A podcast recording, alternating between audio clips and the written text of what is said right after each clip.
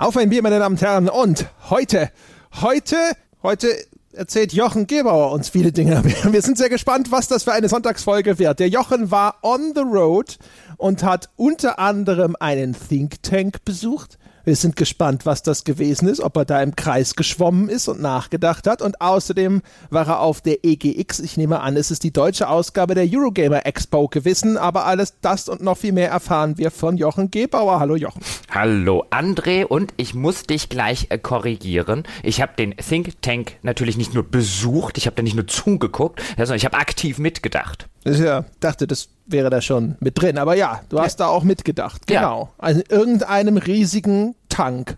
War er mit Wasser oder mit Shampoos gefüllt? Es war eher so ein, es war mehr oder weniger so ein elfenbeinturmförmiger Tank, und abends habe ich ein Gläschen Weißwein getrunken. Naja, hm. Jetzt sind schon mal die Hälfte aller meiner großartigen Erwartungen sind damit schon mal vom Tisch, aber hey, ja. Wer weiß, mal schauen, was wir noch rausholen können. Ja. Erstmal holen wir Bier raus. Oh ja, oh ja, wir holen Bier raus, und zwar habe ich heute ausnahmsweise mal kein Hörerbier am Start, auch wenn ich wieder neues Hörerbier bekommen habe, das dann in Zukunft, denn heute muss mal Freund Christoph gewürdigt werden. Freund Christoph hat nämlich eine Möglichkeit gefunden, in unseren südhessischen Gefilden an äh, Bier an helles Bier aus dem Allgäu zu kommen, genauer gesagt nämlich an Allgäuer Hell der Scheffler Brauerei aus Missen im Allgäu, das meiner Meinung nach beste helle Deutschlands, wenn nicht gar der Welt. Das kriegt man in der Regel nur dort unten in einem sehr, sehr überschaubaren regionalen Kreis, eine sehr, sehr kleine Familienbrauerei. Die machen, wie gesagt, fantastische Biere, insbesondere ein fantastisches Helles.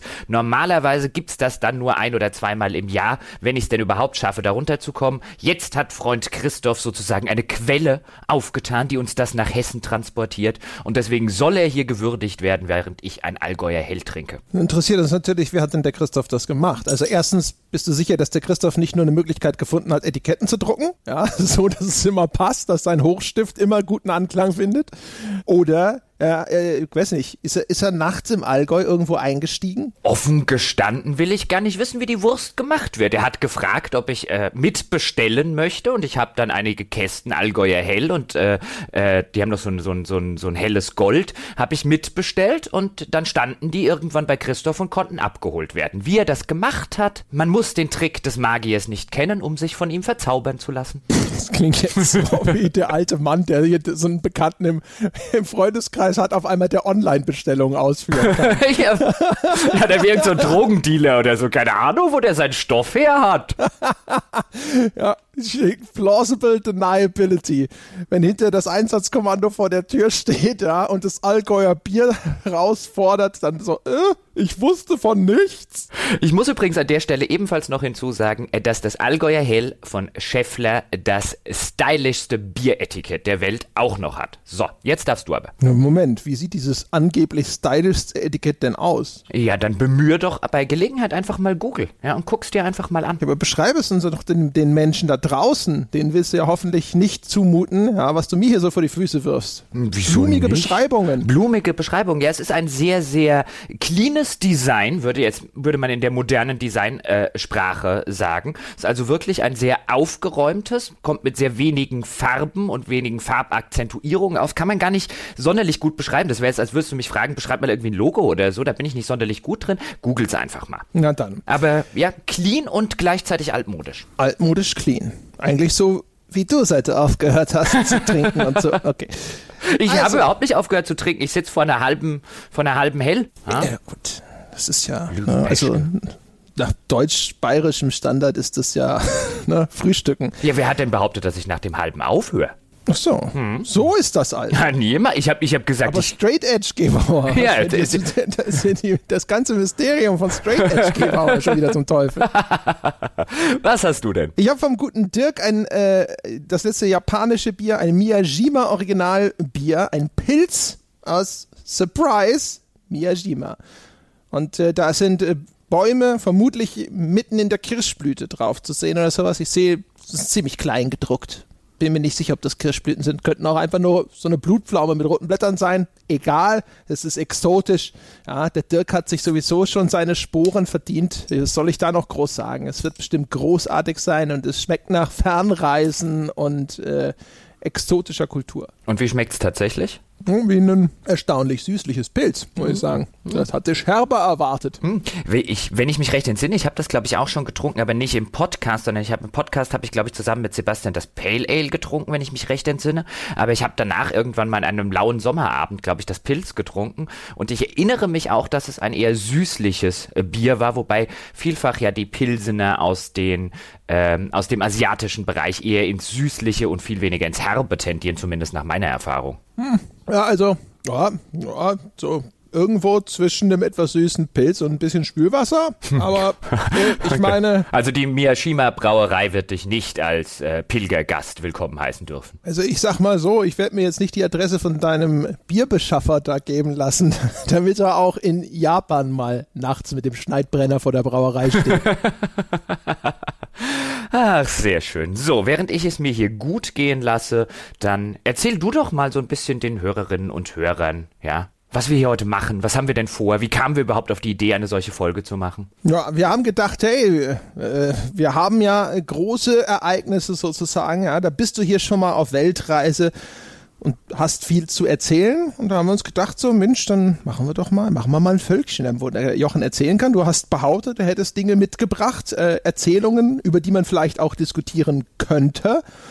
Oh, und da haben wir gedacht, das probieren wir doch einfach mal aus. Wir sind ja experimentierfreudig. Und äh, ich hätte gesagt, wir fangen an einfach mit der E G X. Ne? Da hat es sich ja so ein bisschen hin verschlagen, ich bin schuld sozusagen. Mhm. Man hat, vor vielen Monaten hatte da jemand mich gefragt, ob ich an einer Panel-Diskussion teilnehmen möchte. Ich hatte ursprünglich erstmal begeistert Ja geschrien, weil die haben halt gesagt so, hey, wir bezahlen dann den, die Reisekosten, dass du in Berlin an dieser Podiumsdiskussion teilnimmst. Und ich habe gedacht so, cool, da kann man auch über die E G X schlendern. Und da habe ich als nächstes gedacht, eigentlich, was ist besser, als alleine über die E G X zu schlendern, mit Jochen über die E G X zu schlendern. Und habe dann halt gesagt so, naja, also ihr habt dieses Gewaltpanel über äh, Gewalt in Spielen, das interessiert mich. Und ich sehe, ihr habt auch ein Spielejournalismus-Panel. Rein zufällig wüsste ich ja wirklich, also die Koryphäe, was das Thema angeht. Ja, den bestmöglichen Mann wollte den nicht auch einladen. Und hatte die dann gleich so an dich weitergeschickt. Und dann kam es unglücklicherweise so, dass äh, der Geburtstag meines Vaters äh, so mit Chemotherapie und so sich ein bisschen verschoben hatte. Also der Tag, an dem wir ihn feiern, der Geburtstag selbst blieb tatsächlich am gleichen Tag. Und äh, dann war ich raus. Und dann bist du wahrscheinlich total traurig und ganz allein nach Berlin gefahren. Mhm. Während der kompletten, fast fünfstündigen Anfahrt habe ich geweint. Ich habe extra, hab extra den, ja, ich habe quasi den Platz neben mir, ja, war auch noch äh, äh, ein schöner Platz so in einem Großraumwaggon äh, am Tisch und so den Platz neben mir, den habe ich freigelassen. Da stand nur eine einsame Kerze, die an dich erinnert hat. Du hast auch zwischendrin wenigstens mal so ein, so ein Wasser getrunken, damit deine Tränen wieder aufgefüllt werden. Ja, natürlich. Ich habe auch ähm, am äh, Bahnhof in äh, Erfurt habe ich eine kleine Andacht gehalten. Das ist ja, mhm. also so oder so ähnlich habe ich es mir vorgestellt. Klar, ja, geht, geht gar nicht anders. Also wir haben dann auch, als wir ausgestiegen sind, hat sich dann so eine kleine Prozession entwickelt, aber da schicke ich dir dann einfach die Fotos von. Ja, ich bin dann morgens tatsächlich dorthin gefahren, weil, wie du es schon gesagt hast, die haben dann auch bei mir gesagt, wir übernehmen halt Anfahrtskosten und wir übernehmen Hotelkosten, weil ich mir gedacht habe, ich will da nicht morgens irgendwie hinfahren und abends wieder zurückfahren, zumal mein Panel, an dem ich teilnehmen sollte, ursprünglich auch noch für achtzehn Uhr vorgesehen war, wo ich mir eh gedacht habe, boah, bis das fertig ist, bist du dort raus bist. Also für den Abend brauchst du definitiv ein Hotelzimmer. Ich habe keine Lust, dann irgendwie nachts um drei hier irgendwie anzukommen und keine Anschlusszüge oder so mehr zu kriegen. Dann habe ich noch äh, gefragt, ist es ein Problem, schon einen Tag vorher das Hotelzimmer auch noch zu kriegen? Weil dann hätte ich quasi so einen Tag auf der E G X und könnte noch ein bisschen durch Berlin schlendern und vielleicht bietet sich das an und wir können nachher einen Podcast oder so drüber machen und den Eindrücken, die man auf der Messe bekommen hat, haben die auch noch Ja gesagt. Das heißt, ich war zwei Tage in Berlin, musste gar für kein Geld bezahlen und war auf der ersten, das sollten wir hinzufügen, deutschen E G X. Das war ursprünglich mal die Eurogamer-Messe oder Expo. Ähm, die hat sich dann umbenannt in E G X vor einigen Jahren. Die gibt es oder die kennt man insbesondere in Großbritannien. Dort ist die entstanden, war lange Jahre in London, ist jetzt mittlerweile seit einigen Jahren in Birmingham und ist meines Wissens nach die größte Spielemesse Großbritanniens. Ich habe mal nachgeguckt, letztes Jahr haben sie von achtzigtausend Besuchern, äh, war dort die Rede, ist jetzt also nicht ganz so groß wie eine Gamescom oder so, aber schon äh, durchaus nicht ganz klein. Und ich fand das tatsächlich genauso wie du sehr interessant, dass sie jetzt dieses Jahr versucht haben, zum ersten Mal eine deutsche Version davon zu etablieren, einen Monat oder anderthalb Monate nach der Gamescom, und das auch wirklich als eine Endkundenmesse, also so eine Consumer-Show zu machen, wo man unter anderem Panels lauschen kann, aber insbesondere auch neue, noch nicht releaste Spiele anspielen kann. Und mein Eindruck war so ein bisschen, dass niemand in einer breiteren Öffentlichkeit überhaupt wusste, dass es diese Messe gibt. Und um, umso interessanter fand ich es, dort mal hinzufahren, zu gucken, ob da überhaupt jemand war. Ja, das ist natürlich echt interessant. Also ich, ich, ich bin da, war da vorher so zweierlei Geisteskind. Auf der einen Seite habe ich gedacht so, boah, hätten die mich nicht gefragt, ob ich da an dieser Podiumsdiskussion teilnehmen möchte, hätte ich wahrscheinlich nicht mal mitbekommen, dass diese Messe stattfindet. Ja. Kurz vorher gab es dann auf der GameStar relativ viel Berichterstattung dazu, die waren Medienpartner und haben relativ viel dazu gemacht, da hätte ich es dann vielleicht entdeckt, aber so bis kurz vorher gefühlt überhaupt keine Sichtbarkeit, sodass ich mir gedacht habe, naja gut, ähm, also Leute aus München sagen dann nicht nochmal so, na ach so, ja, dann fahren wir mal schnell nach Berlin. Aber das Einzugsgebiet ist ja so groß, dass man sich denken könnte, das wird jetzt ja auch nicht irgendwo in einem Flugzeughangar stattgefunden haben, sondern vielleicht in einer etwas kleineren Location, das wirst du uns gleich erzählen können, wenn sie nur einigermaßen viele interessante Titel zeigen, die wirklich Leute sehen wollen, dann müssen sie das Ding ja richtig vollkriegen. Da geht man dann auch spontan als Berlin ansässiger Gamer ja hin. Und jetzt ist die Frage, wie ist es denn ausgegangen? War der Laden voll oder hat man da diese diese Western-Strohballen rumwehen sehen? Tumbleweeds meinst du? Ja, abgestorbene Büsche sind es in Wirklichkeit, ich weiß, dankeschön. Okay, ähm, beides. Also ich war ja am Freitag dort, mein Panel war samstags, es hat sich dann auf vierzehn Uhr, von achtzehn Uhr nach vorne verschoben. Ich war also Freitag schon so etwa um dreizehn Uhr dort. Stattgefunden hat das Ganze übrigens in der Station, so heißt die Veranstaltungslocation dort, anscheinend irgendwie so ein ehemaliges Bahnhofsgebäude. Äh, dort findet unter anderem auch die Republika statt, also das ist nun wirklich keine kleine und äh, keine ganz unbekannte und keine ganz schlechte Location, sondern eher im Gegenteil, ist jetzt natürlich nicht irgendwie die Größe einer Kölnmesse oder so, aber schon was so eine für für so eine Veranstaltungslocation schon wirklich ein ein ordentlicher Rahmen, also ich würde mal schätzen so irgendwie was um die sechstausend bis achttausend Leute können dort zeitgleich durchaus schon drin sein, angeblich waren sie auch am Samstag und am Sonntag ausverkauft, so hieß es zumindest. Am Freitag hatte ich allerdings mein erster Eindruck, als ich dort so gegen dreizehn bis vierzehn Uhr reinspaziert bin, war ein sehr trostloser. Ich habe dir, glaube ich, ein paar Bilder geschickt und ja. Es hatte schon was von einer Geister-Western-Stadt.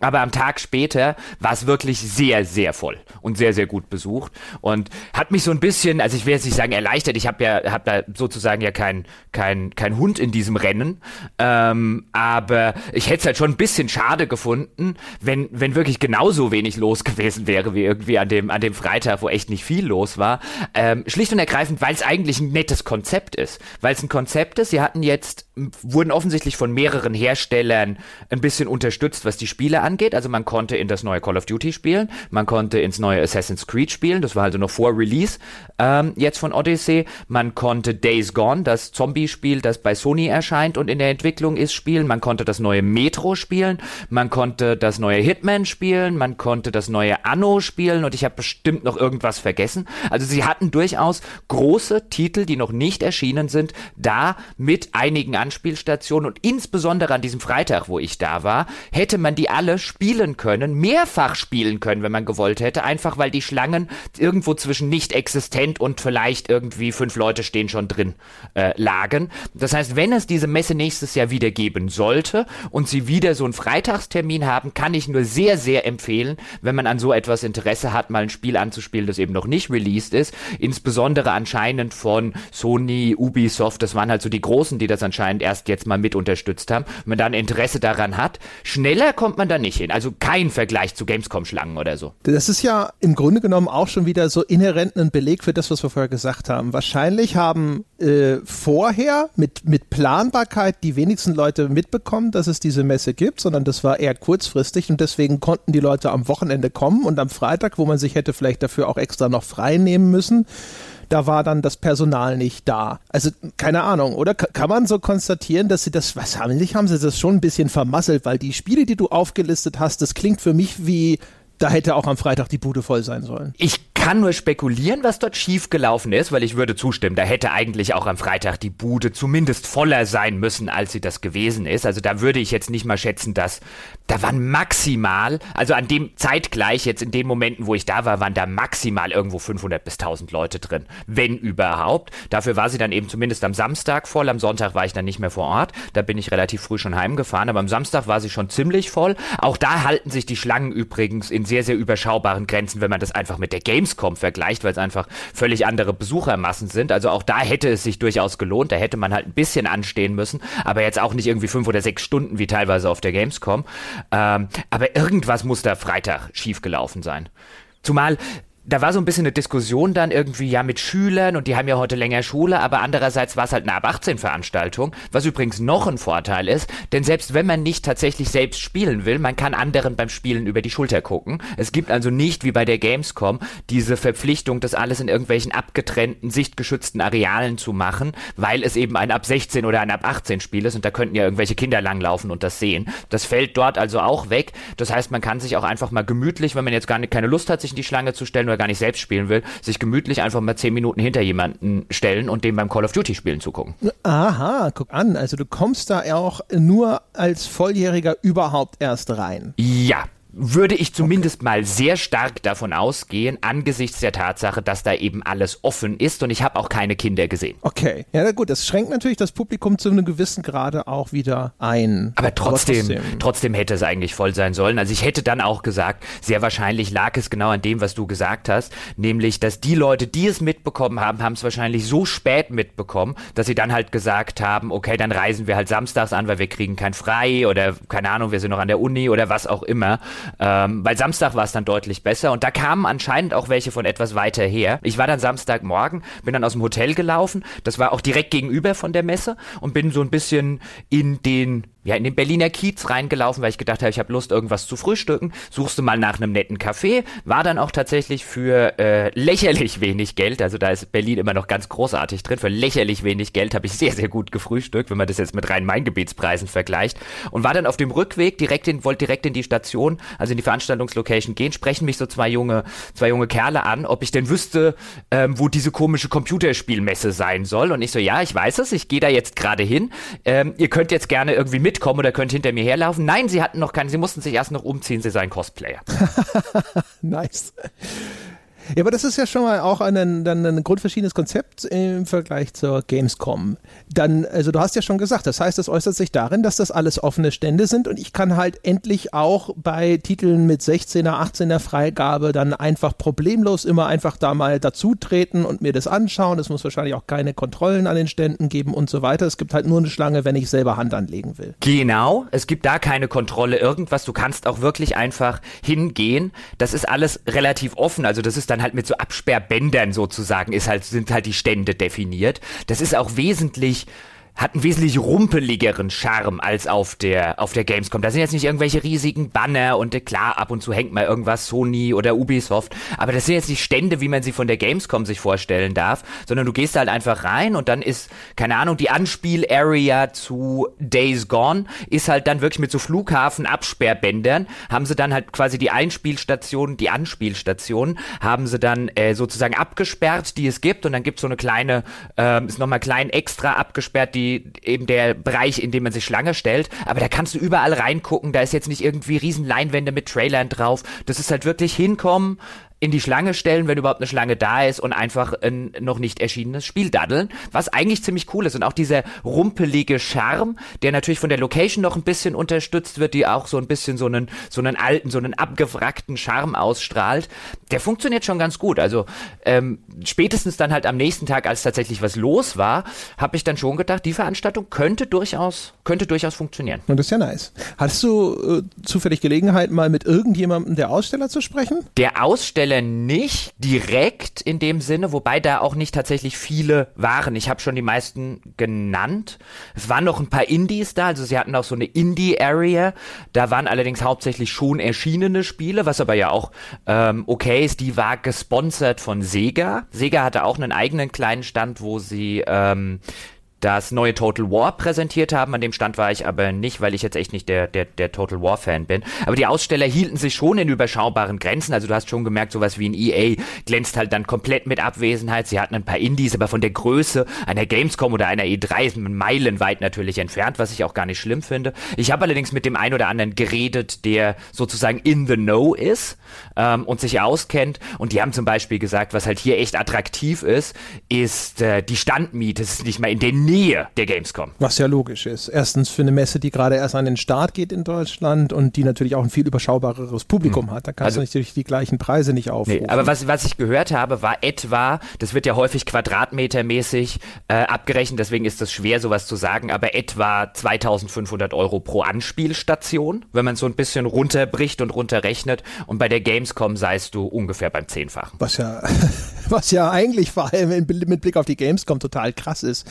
Eigentlich ja beinahe schon äh, überraschend, dass es so lange gedauert hat, bis endlich jemand mal so eine Art Konkurrenzveranstaltung hier in Deutschland vom Zaun gebrochen hat. Denn wenn man sich anschaut, dass diese eine Gamescom im Jahr aus allen Nähten platzt, dann hat man ja schon immer so ein bisschen das Gefühl gehabt, äh, so eine Art Ventilmesse, die auch vielleicht da mal so ein bisschen Druck ablässt, die eine Alternative darstellt, wo man auch sagt so, hey, vielleicht ist dir die Gamescom inzwischen auch einfach zu teuer geworden und du gehst jetzt halt anderthalb Monate später nach Berlin und zeigst dort deine Spiele, wenn sich sowas etablieren könnte.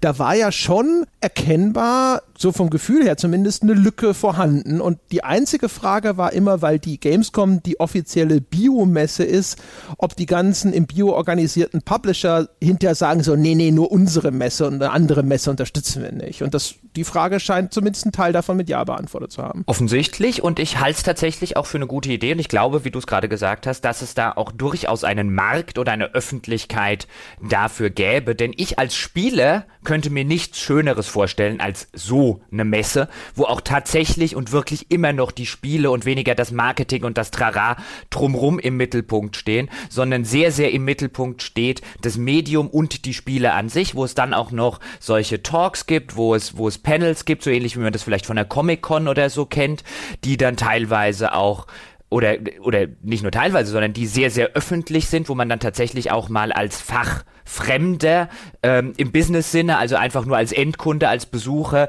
Sie hatten zum Beispiel jemanden von id Software, der hat die, ähm, der hat sozusagen die Keynote gehalten, also die Eröffnungsveranstaltung, wo man dann wirklich mal hingehen kann und sich nach so einem Vortrag auch mal ganz kurz mit diesen Leuten dann tatsächlich noch unterhalten kann, nochmal irgendwie eine Frage stellen kann. Also das wäre, wenn ich jetzt noch ein reiner Hobbyspieler wäre, wäre das, glaube ich, eine Veranstaltung, die ich sehr sehr gerne besuchen würde, und eine Veranstaltung, die es so noch nicht gibt, zumindest nicht in Deutschland, und äh, wo ich sagen würde, die ist tatsächlich sehr gut geeignet für, ich sehe an diesem Tag und kann sehr viele Spiele spielen. Ich sehe auch viele Spiele. Ich laufe halt nicht die ganze Zeit an irgendwelchen abgeschlossenen Messeständen vorbei, wo vielleicht irgendwie vorne mal ein Trailer von irgendwas läuft, sondern wenn ich dann durch die Anspielhalle laufe, dann kann ich wirklich stehen bleiben. Dann gucke ich dem äh, da vorne, was zum Beispiel auch da war, habe ich jetzt nicht selber gespielt, das neue Devil May Cry. Da habe ich halt einfach mal zehn Minuten jemandem über die Schulter dabei geguckt und dann habe ich mal das neue Devil May Cry gesehen. Ich finde das cool. Das erinnert mich total an die, an die P A X, also die Penny Arcade Expo. Ich bin ja einmal auf die P A X geflogen nach Boston zu dieser Star Citizen Titelgeschichte. Und bei der P A X, da kam ich damals auch zurück und war eigentlich relativ angetan von dem Messekonzept dort, was für mich auch so eine, eine viel eher eine Enthusiastenmesse war. So, so ein bisschen dieses von Spielern für Spieler-Ding, ja, im Vergleich zu den sehr starken Marketingveranstaltungen. Jetzt wird auch die P A X sicherlich eine Marketingveranstaltung sein, zu einem gewissen Grad. Sicherlich werden die Hersteller sie genauso verstehen. Aber um das zu erläutern, auf der P A X gab es auch überall ringsum ständig solche Veranstaltungen. Erstmal auch Panels, wo ähm, das, was auf den anderen Konferenzen gerne in so einem eigenen, nur für Spieleentwicklerbereich weggeschlossen wird, so wie diese G D C Europe, die sich hauptsächlich mhm. von Entwicklern für Entwicklern oder sowas immer gesehen hat. Und das gab es auch dort schon immer in einem öffentlichen Bereich, weil ich auch da immer schon gedacht habe, naja, aber auch der normale Spieler hört sich gerne an, wenn ein Leveldesigner von Guerilla Games über Killzone zwei spricht. Ähm, und zum anderen gab es ganz viele so, so Workshops, also wirklich total spielernahe Geschichten, wo dann halt so äh, Cosplayer sich getroffen haben und ein Cosplayer hat irgendwie über erzählt, wie er seine Kostüme arbeitet und solche Geschichten. Und es gab äh, offiziell vermerkt von der Messe Treffpunkte für die, damals waren das die D S-Spieler, glaube ich noch. Also wenn du eine Nintendo D S dabei hattest und wolltest einfach mal gemeinsam spielen, dann gab es einen eigenen Treffpunkt. Es gab irgendwo auf der offiziellen Agenda solche äh, Uhrzeiten, wo man gesagt hat, so hier, da treffen wir uns alle zum Mario Kart Spiel mit dem D S und solche Geschichten. Das fand ich total charmant, damals auch schon. Und das klingt ein bisschen, als ob es in die Richtung geht. Definitiv. Also sie haben immer noch so ein bisschen versucht, das war mein Eindruck, so die eierlegende Wollmilchsau zu machen. Denn neben dem Anspielen von jetzt neuen Spielen hatten sie dann eben diese ganzen Panel- und Vortragsgeschichten. Sie hatten aber auch noch eine kleine Halle, in der es so um Competitive Gaming und E-Sport gehen sollte. Sie haben offensichtlich versucht, so ungefähr alles, Cosplay hat auch noch ein bisschen eine Rolle gespielt, so alles, was irgendwie im Gaming ist und irgendwie ein Thema ist und ein Trend ist, irgendwie aufzufangen und irgendwie abzubilden. Mein Eindruck war so ein bisschen, vielleicht im zweiten Jahr konzentriert man sich auf zwei oder drei dieser Aspekte und stellt die ein bisschen mehr in den Mittelpunkt. Das wirkte oder würde vernünftiger sehr wahrscheinlich wirken, wobei man hier vielleicht auch einfach ausgetestet hat, was davon funktioniert jetzt. Am Ende rennen uns die Cosplayer die Bühne ein oder so, äh, die Bude ein, besser gesagt. Kann, hätte ja auch irgendwie sein können, ähm, wo man sich dann vielleicht eher auf ein paar Sachen fokussieren sollte. Das wirkt da alles noch ein bisschen unfokussiert, wenn man mich letztlich fragen würde, worum ging's denn bei der Messe, ähm, könnte ich nicht viel mehr sagen als Spieler halt, und äh, aber jetzt weniger eine, was ist das für eine Art Messe, ist das eher für Cosplay, ist das eher zum Spieler anspielen, ist das eher so eine Vortragsmesse, ich hätte ja gesagt, so alles, ja, und ich glaube, glaube da, ähm, da könnten sie noch etwas fokussierter werden, ähm, und das würde der Veranstaltung, glaube ich, gut tun, aber ja, man merkt schon, dass es halt so in diese Penny-Arcade-Richtung und so weiter ähm, durchaus gehen soll, und gerade eben diesen, diesen, diesen etwas abgefragten, rumpeligen Charme, äh, wenn sie es schaffen, den beizubehalten und dann vielleicht noch den ein oder anderen Hersteller zu finden, der dann auch tatsächlich noch irgendwie seine Spiele anspielbar macht, dann ähm, hat diese Veranstaltung, glaube ich, durchaus eine Zukunft. Das ist natürlich auch so ein bisschen noch dem Start geschuldet. Auch die Games Convention damals in ihren ersten Veranstaltungen war ja auch noch sehr schön und holter die Polter, ja. Ähm, und jetzt dann der, die Gamescom war ja dann eigentlich nur die, die Fortführung des Ganzen unter anderem Namen, aber mit vielen der gleichen Akteure, außer von Seiten der Messegesellschaft, und die haben dann halt quasi nahtlos bei dieser großen Veranstaltung weitergemacht, die es vorher schon in Leipzig geworden war. Muss man sehen, wie sich diese, wenn sich die E G X entsprechend entwickeln würde und immer größer wird, dann wird das vielleicht auch dann so, da werden auch bestimmt Ecken und Kanten abgeschliffen. Das ist immer, glaube ich, gut, da kann man auch die Empfehlung geben, bei sowas grassroots-mäßig zu früh mit dabei zu sein, ja, damit man diese guten Jahre mitbekommt. Genau. Äh, äh, geh am besten dann hin, äh, als es noch nicht cool war, hinzugehen. Ja, genau. Als es noch gut ja. war. Nicht cool, aber kannst gut. Kannst auch hinterher erzählen. Ja. So, also ich war ja damals noch, ne? Da konntest du noch direkt hin, äh, da hat der, der hier, der Todd Howard, da ja, ne, ist er noch durch die Reihen gelaufen und hat mit jedem ein Bier getrunken. Ja, wir hatten ja lustigerweise so ein Impromptu, also relativ kurzfristiges Hörertreffen noch für den Freitagabend gemacht, weil sowieso ein Hörerstammtisch in Berlin geplant war und ich dann gesagt habe, hey, an dem Wochenende wäre ich da, wenn wir ihn da, wenn ihr ihn da machen wollt, könnte ich auch kommen, und dann haben wir das noch kurzfristig so im Forum so gelegt, und ich habe dann an dem Abend noch den Leuten gesagt, ey, wenn ihr Interesse dran habt, nur ein bisschen Interesse dran habt, gebt morgen mal hin. Das Ding war nicht teuer, ich müsste jetzt nochmal nachgucken, was die Eintrittspreise waren, aber nicht mal ansatzweise vergleichbar mit Gamescom. Das Ding ist in der zentralen Location und ihr könnt echt einige sehr, sehr interessante und coole neue Spiele anspielen, und habe dann am nächsten Tag tatsächlich auch den ein oder anderen Hörer getroffen, der dann meinen Ratschlag äh, offensichtlich angenommen hat. Wie viele von den Leuten am Hörerstammtisch wussten zu dem Zeitpunkt schon, dass das überhaupt stattfindet? Das weiß ich insofern nicht, weil wir es halt in diesem Thread unter forum punkt gamespodcast punkt de, wo wir solche Sachen, vielleicht das mal ganz kurz an dieser Stelle, wo an solche Sachen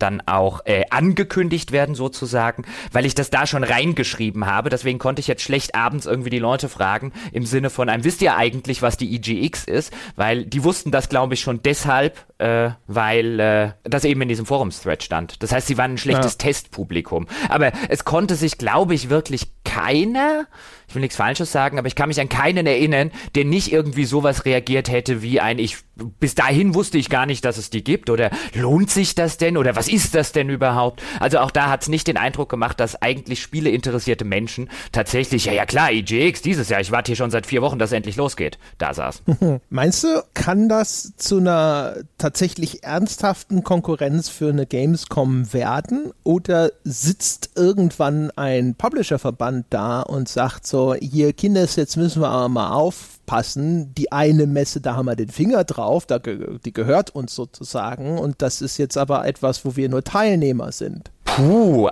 also was ich tatsächlich glaube, und jetzt kenne ich natürlich nicht die Vorgehensweisen und die Sachen, die hinter den Kulissen passiert sind, aber was mich ein bisschen gewundert hat, ist, dass nicht mehr mittelgroße Publisher dort gewesen sind. Also wenn ich jetzt so an die, keine Ahnung, ich denke an die an die Kalypsos, oder ich denke an die, wie heißt sie doch gleich von The Search? Ich komme gerade nicht auf den Namen. Äh, die Franzosen. Focus? Focus? Genau, Focus und so weiter. Also diese etwas mittelgroßen Publisher, T H Q Nordic zum Beispiel.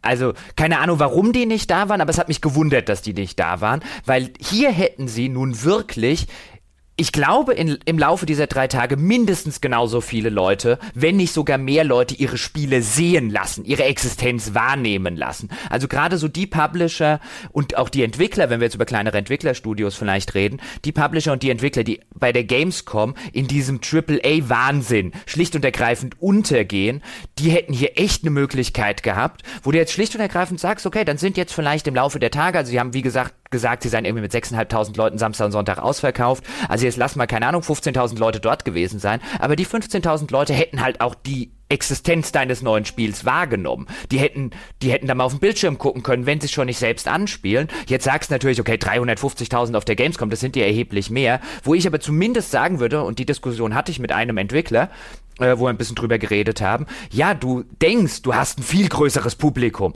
die von deiner Existenz wahrnehmen und die dann nach außen tragen, Mund-zu-Mund-Propaganda. Meine Theorie wäre, du hast sogar erheblich weniger, als du hier hast, die am Ende auch nur einen Satz über dich verlieren, wenn du eben nicht E A bist, wenn du nicht Ubisoft bist und so weiter. Kann ich mir zumindest gut vorstellen, insbesondere auch, wenn der, der Turnover sozusagen einfach größer ist. Also wenn auf einer E G X der durchschnittliche Besucher, weil er nicht vier Stunden bei Assassin's Creed in der Schlange steht, von mir aus zehn Titel an diesem einen Tag anspielt und in dem anderen Falle nur drei, ist halt auch die Wahrscheinlichkeit viel höher, dass er dein Spiel tatsächlich mal ausprobiert. Und wenn du, zumindest wenn du überzeugt bist davon, dass du ein gutes Produkt machst, dann ist das ja das ultimative Ziel. Dann kannst du ihn ja wirklich überzeugen. Und gerade so, also wenn ich an sowas wie das Biomutant von T H Q Nordic denke, wo, über das wir äh, letztes Jahr gesprochen haben zum Beispiel. Weißt du, so quirky, die Werbung sieht irgendwie ganz cool aus, äh, aber muss man vielleicht mal ausprobiert haben, um hinterher wirklich zu sagen, so ja, das ist was für mich, das hätte ich in Zukunft gerne. Während die etablierten Reihen, da ist ja häufig nur so, okay, wann kommt's raus, das reicht mir als Information.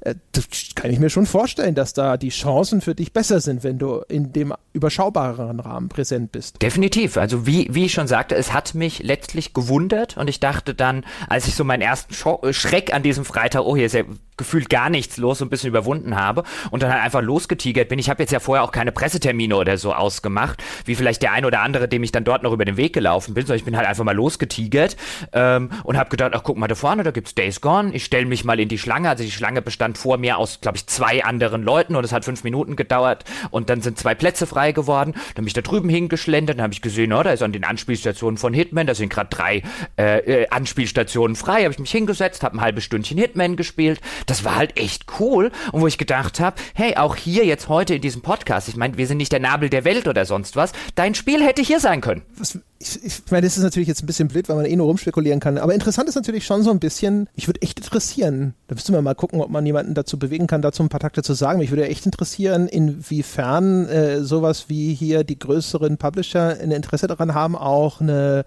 Konkurrenz zu der Gamescom zu etablieren. Weil zum Beispiel vielleicht so eskalierende Messepreise unter Kontrolle halten. Wir wissen auch, der Vertrag mit der Köln-Messe, da müssten Neuverhandlungen langsam laufen. Ich glaube, so zwanzig zwanzig oder so ist der abgelaufen. Ähm, das heißt, nächstes Jahr ist noch safe und dann übernächstes Jahr wurde ja auch schon drüber diskutiert, wechseln sie nochmal den Standort, damit sie noch größer werden können nach Hannover oder sonst irgendwas.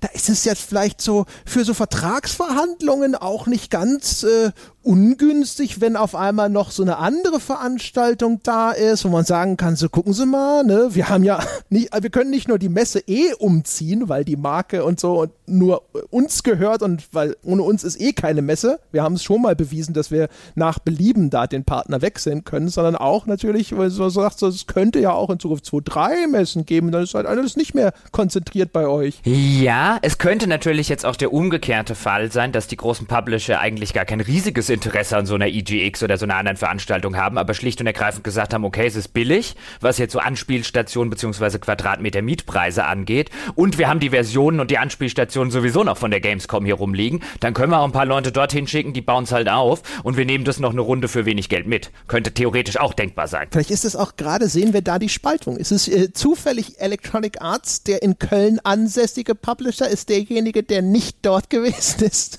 Hm. Hm.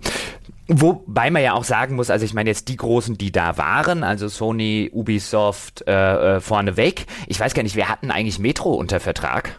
Weil die hatten halt auch einen relativ großen ja Stand. Koch Media, also ist es jetzt bei T H Q Nordic. Also war T H Q Nordic doch da? In der Hinsicht gesehen, ja. Ah, okay. Dann, äh, Entschuldigung, wenn ich vorher irgendwie Unsinn erzählt habe. Ich habe tatsächlich, Metro hatte ich jetzt gerade überhaupt nicht bei ähm, T H Q Nordic irgendwie äh, äh, auf dem Programm. Aber ja, die haben ja, die haben ja Koch Media übernommen und äh, die lassen das aber, oder haben sie zumindest gesagt, komplett als eigenständiges Unternehmen weiterlaufen. Deswegen hatte ich das ähm, so wahrscheinlich nicht im, nicht im Kopf. Also, ja, aber die, die, die da waren, die haben Aufmerksamkeit äh, bekommen. Wobei Weil man halt auch wirklich sagen muss, glaube ich, die sind ja schon größere Player in dem Game-Verband, wie er jetzt heißt. Du hast vorher von Bio gesprochen, das war der Vorgängerverband, der Vorgänger-Lobby-Verband. Die sind ja schon große Player in diesem Game. Und der Game hängt ja bei der Gamescom wirklich sehr, sehr mit drin. Also keine Ahnung, ob das da irgendwie Unstimmigkeiten ja in der Palastgarde gibt. Ich weiß es nicht. Vielleicht gibt es einige rebellische Strömungen. Habe aber, hätte zumindest in der Hinsicht noch nichts darüber gehört.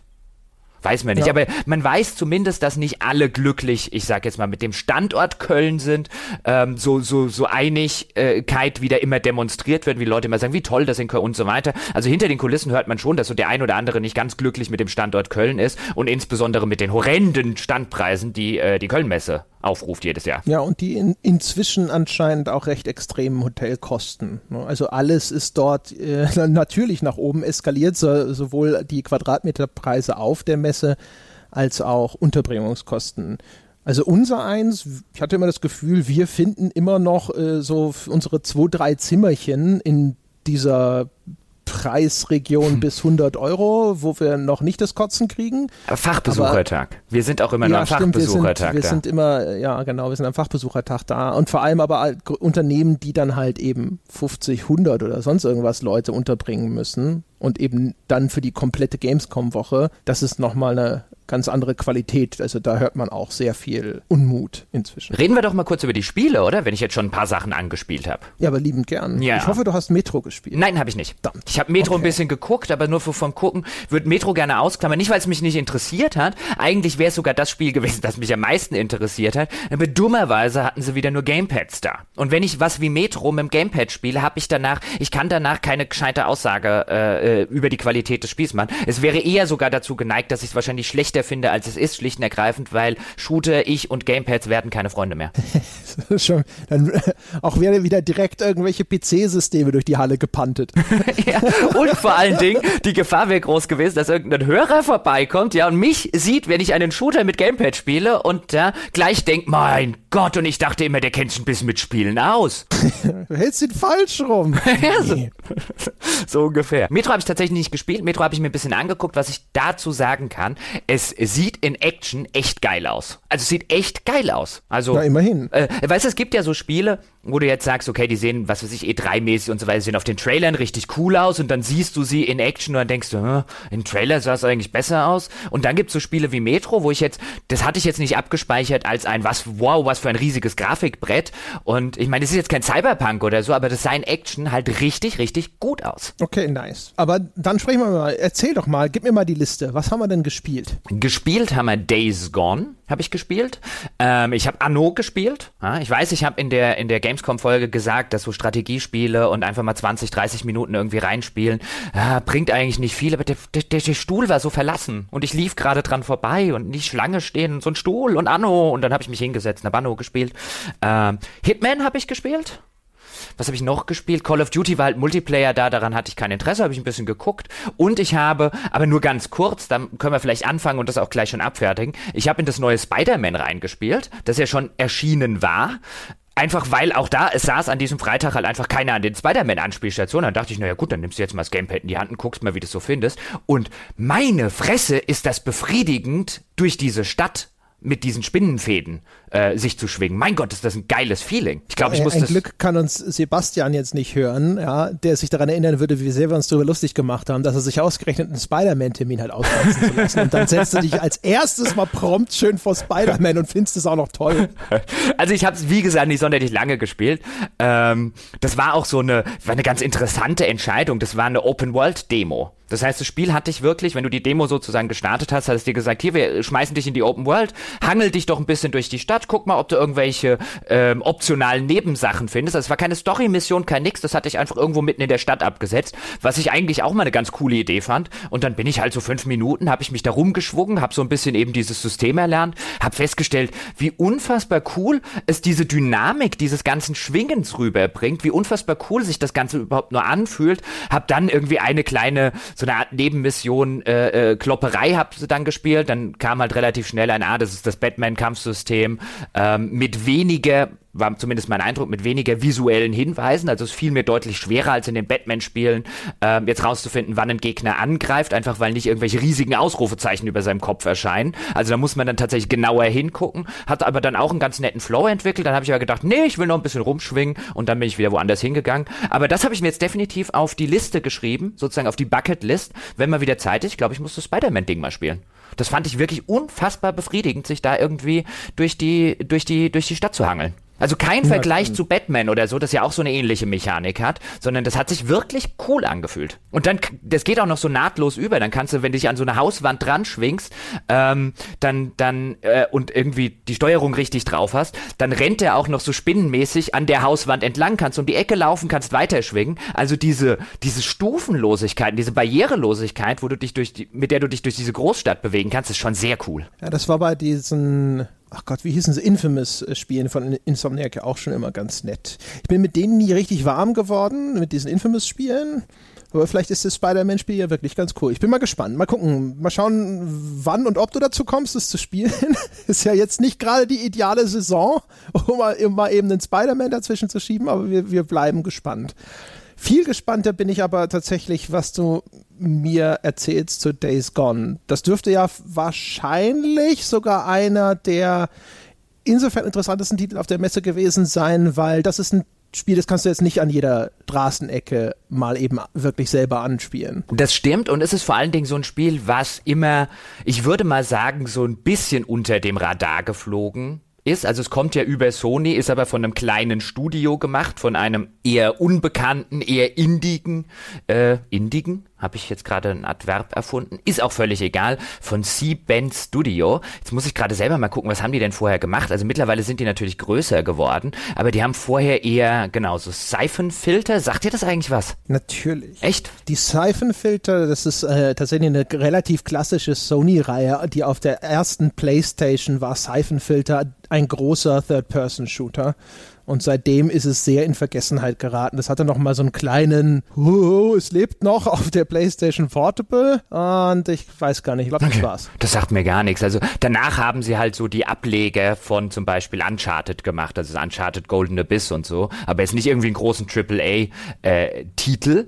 Und äh, jetzt haben sie den mit äh, Days Gone. Und äh, der fliegt aber gefühlt immer so ein bisschen unterm Radar, finde ich, zu den anderen großen Triple A-Reihen. Soll jetzt am zweiundzwanzigsten Februar zweitausendneunzehn zwanzig neunzehn soll das Days Gone erscheinen, wurde vor einigen Jahren, ich glaube vor zwei, auf der E drei damals überraschend angekündigt. Da saßen wir, glaube ich, auch noch davor und haben so, oh, das sieht irgendwie interessant aus, irgendwie, keine Ahnung, Sons of Anarchy, irgendwelche Motorradleute meet Zombies in so einer, äh, nach so einer so- Zombie-Apokalypse open-worldig. Und jetzt konnte man dort, konnte man auf der E G X, konnte man eine Mission anspielen. Und es ist oder hat sich entpuppt, hat einige sehr coole Sachen, ist aber spielerisch wirklich ein sehr, sehr generischer äh, Third-Person-Shooter mit ähm, einem sehr, sehr generisch wirkenden Crafting-System. Bei der Mission ging es darum, dass man in einem verlassenen und von Zombies überlaufenden, ja so einer so einer Art Raststätten, äh, so eine U S-amerikanische äh, Raststättenanlage, ja, wo dann irgendwo noch ein Diner ist und da hinten ist eine Werkstatt. Also man kennt das ja vielleicht aus Filmen, dass es da teilweise so größere äh, Raststättenanlagen mit unterschiedlichen Geschäften und so weiter geht, noch mit einem angeschlossenen Motel. Und dann in so einer an so einer Anlage ist man unterwegs und soll eindringen bzw. sich Zugang verschaffen zu einer Garage, zu einer Werkstatt also. In diesem Sinne, ich hatte jetzt das englische Garage im Kopf, wo äh, man irgendein ein Auto- oder Motorradteil entwenden möchte. Also das ist der, der, der Gegenstand dieser Mission, ist, schaffst irgendwie in diese Werkstatt zu kommen und diesen, diesen Gegenstand rauszuholen. Und dann setzt sich das Spiel halt mehr oder weniger an so einer alten, kaputten Tankstelle ab und relativ klassisch, guck jetzt, wie du da irgendwie hinkommst. Es ist, wie ich schon sagte, ein relativ generischer Third-Person-Shooter. Also man hat im Rahmen der Demo hat man unterschiedliche Waffen, Schrotflinte, Pistole, ähm, spielt sich Der, der, der Third-Person-Shooter-Teil spielt sich kompetent und solide, ohne jetzt irgendwie was herausragend oder was besonders Neues zu machen. Ich habe mich dann natürlich gleich am Anfang erstmal überall umgeguckt, was kann man hier noch machen? Kann ich da hinten irgendwie in das Motel reingehen? Kann ich irgendwie, finde ich vielleicht ein bisschen mehr Munition oder finde ich vielleicht irgendwelche Aufzeichnungen, wo ich dann Hintergründe der Zombie-Apokalypse äh, erfahre? Aber nein, das Einzige, was ich gefunden habe, waren Crafting-Materialien, noch mehr Crafting-Materialien und noch, noch viel mehr Crafting-Materialien. Hm, okay. Äh, äh, konntest du irgendwie die Open World wirklich nutzen, weil man konnte damals ja sehen, dass da auch mit dem Motorrad rumgecruised wurde oder sonst irgendwas, oder bist du wirklich nur in dieser Garagenregion sozusagen festgehangen? Nein, du, du hängst tatsächlich fest in diesem, in diesem Missionskorsett, und wenn du dann das Teil gefunden hast, ähm, das du finden sollst, dann gibt es so eine kleine Cutscene, ähm, wo du dann, wo dein Kumpel dann entführt, in Anführungszeichen, beziehungsweise überfallen wird von einer Gruppe von irgendwelchen seltsamen Freaks, also Menschen, die aber anscheinend an äh, äh, gewissen Geisteskrankheiten zu leiden scheinen und die sich irgendwie selbst mit Lötkolben verstümmeln und dann deinen Kumpel mit dem Lötkolben verstümmeln wollen. Also das ist in dem Fall äh, äh, auch noch relativ stark geskriptet, weil dann irgendwie so ein bisschen diese, diese Story in der Mission weitergeht und du konntest wirklich nicht aus dem Areal in irgendeiner Form raus. Ähm, das war halt so, so, so eine typische Mission, die so ein, die so ein Entwickler von so einem Spiel nutzt, ähm, damit du mal die unterschiedlichen Gameplay-Elemente, wie du kannst ja einen Zombie ranschleichen und einen Silent Kill machen, du kannst mit Nahkampfwaffen auf sie draufhauen, du kannst äh, mit Fernkampfwaffen auf sie draufhauen, ja, du kannst dir selber irgendwelche bombenartigen äh, Dinge bauen über das Crafting-System, also so der klassische Vertical Slice, der mal alles zeigt, außer die Open World. Okay. Was ja cool war an den äh, Demos eigentlich, waren vor allem diese Zombie-Massen, ne? So wie so eine lebende Welle aus Fleisch, die sich dann durch den Level wälzt. War da was zu sehen? War das cool? Ließ dich damit gut irgendwie jetzt so Sandbox-mäßig dynamisch irgendwas anfangen? Nee, auch das, also gameplay-technisch sehr, sehr generisch, ist jetzt ein gemeines und fieses Wort, aber es passt halt einfach so gut. Also es war nicht so, dass ich gesagt habe, das ist schlecht. Das war kompetent und solide gemacht.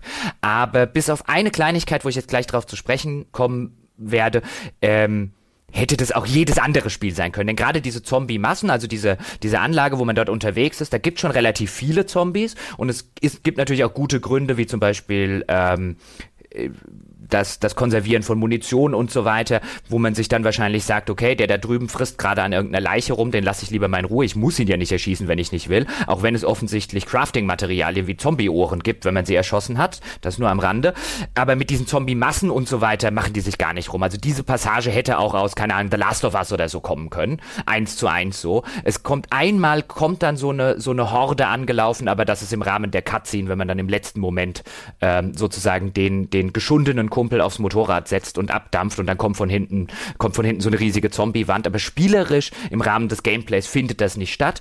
Die einzige wirklich interessante Sache, und die ist aber auch tatsächlich cool, weil sie so, so ein unbehagliches Gefühl auslöst, ist, sie haben Kinderzombies. und wie die anscheinend funktionieren. Ich hatte vorher sehr wenig über das Days Gone gelesen. Und deswegen mag sein, dass es schon in einigen Previews und so weiter drin stand. Ich wusste es schlicht und ergreifend nicht. Ich hat, dachte nämlich, bei dieser Eingangs-Cutscene, die so ein bisschen stattfindet, wo die Kamera so ein bisschen über diesen Level drüber fährt und du so ein bisschen siehst, was da so alles auf dich zukommt, da dachte ich schon, hm, diese Zombies da auf dem, auf dem Hausdach, die sehen echt sehr kindlich aus. Sollen das Kinderzombies sein? Und dann kriegst du relativ schnell in dieser Gameplay-Demo kriegst du mit, ja, es sind Kinderzombies und die greifen dich aber nicht aktiv an. Zumindest nicht, solange du nicht stark verletzt bist. Je verletzter du bist, so kommuniziert das zumindest das Spiel, also je, je, je mehr Health dir fehlt, desto aggressiver werden die Kinderzombies, die sich in dem Level rumtreiben, äh, einfach weil sie sonst zu viel Angst haben, solange es dir noch gut geht, ja, solange du nicht blutest, ja, solange du keine leichte Beute abgibst, solange haben sie zu viel Angst, sich mit dir auseinanderzusetzen, aber je schlechter es dir geht, desto mehr lockst du sie an und das finde ich im Kern eine echt, echt coole und im Kontext, im inhaltlichen Kontext der Kinderzombies auch eine relativ beunruhigende Mechanik. Wenn die gut umgesetzt ist, wenn die gut funktioniert, dann könnte ich mir da echt vorstellen, dass, äh, dass das ein sehr, sehr cooles Feature wird. Konnte man jetzt anhand dieses einen Levels nicht beurteilen und offen gestanden, als ich das dann mitgekriegt habe, als mir das Spiel das gesagt hat und dann siehst du auch tatsächlich, wie oben auf der, auf der Tankstelle, auf dem Dach der Tankstelle, dann, dann, dann lugt da so ein Kinderzombie oben raus und da habe ich mir gedacht, tohohoho, nee, nee, nee, nee, nee, du wartest nicht, bis ich nachher hier niedrige Health habe und dann knabberst du an meinem Bein rum, dann habe ich ihn gleich runtergeschossen. Okay. Das, die Mechanik klingt interessant, insofern, als dass es eine Mechanik ist, die äh, ein gewisses und in so einem Horrorszenario ja auch wünschenswertes Unbehagen nähert. Insbesondere halt auch der Gedanke, dass die überhaupt Angst haben. Ne? Der Zombie wird ja normalerweise einfach nur so die, als die wilde Bestie irgendwo vorgestellt, die man dann auch einigermaßen empathielos und ohne Gewissensbiss über den Haufen ballern kann. Wenn jetzt auf einmal so ein Kinderzombie auch Angst empfindet, wer weiß, keine Ahnung, wie das inszeniert ist oder sowas, dann ist es ist, ja vielleicht... Mh, wenn ich kurz einhaken darf, weil es ist tatsächlich, zumindest mir ging es ein, zweimal so, dass ich dann tatsächlich so einem, so einem Kinderzombie über den Weg gelaufen bin, jetzt im, im näheren Kontext, ich bin auf irgendein Dach geklettert und da war eine und der ist dann wirklich vor mir so ängstlich davon gehuscht. So ein bisschen wie die Little Sisters in mhm. Bioshock. Mhm. So ein bisschen den, den, den Vibe kriegst du und wo du jetzt auch tatsächlich so ein bisschen zumindest denkst, wenn du dann halt sagst, diese, diese Abwägung im Kopf ist halt, im Moment tut er mir nichts und ich weiß, gut, es ist natürlich alles im Rahmen meiner Fiktion, aber ich, es ist ein Kind und im Moment, und Kinderzombie und im Moment tut es mir nichts, ich muss es nicht umbringen.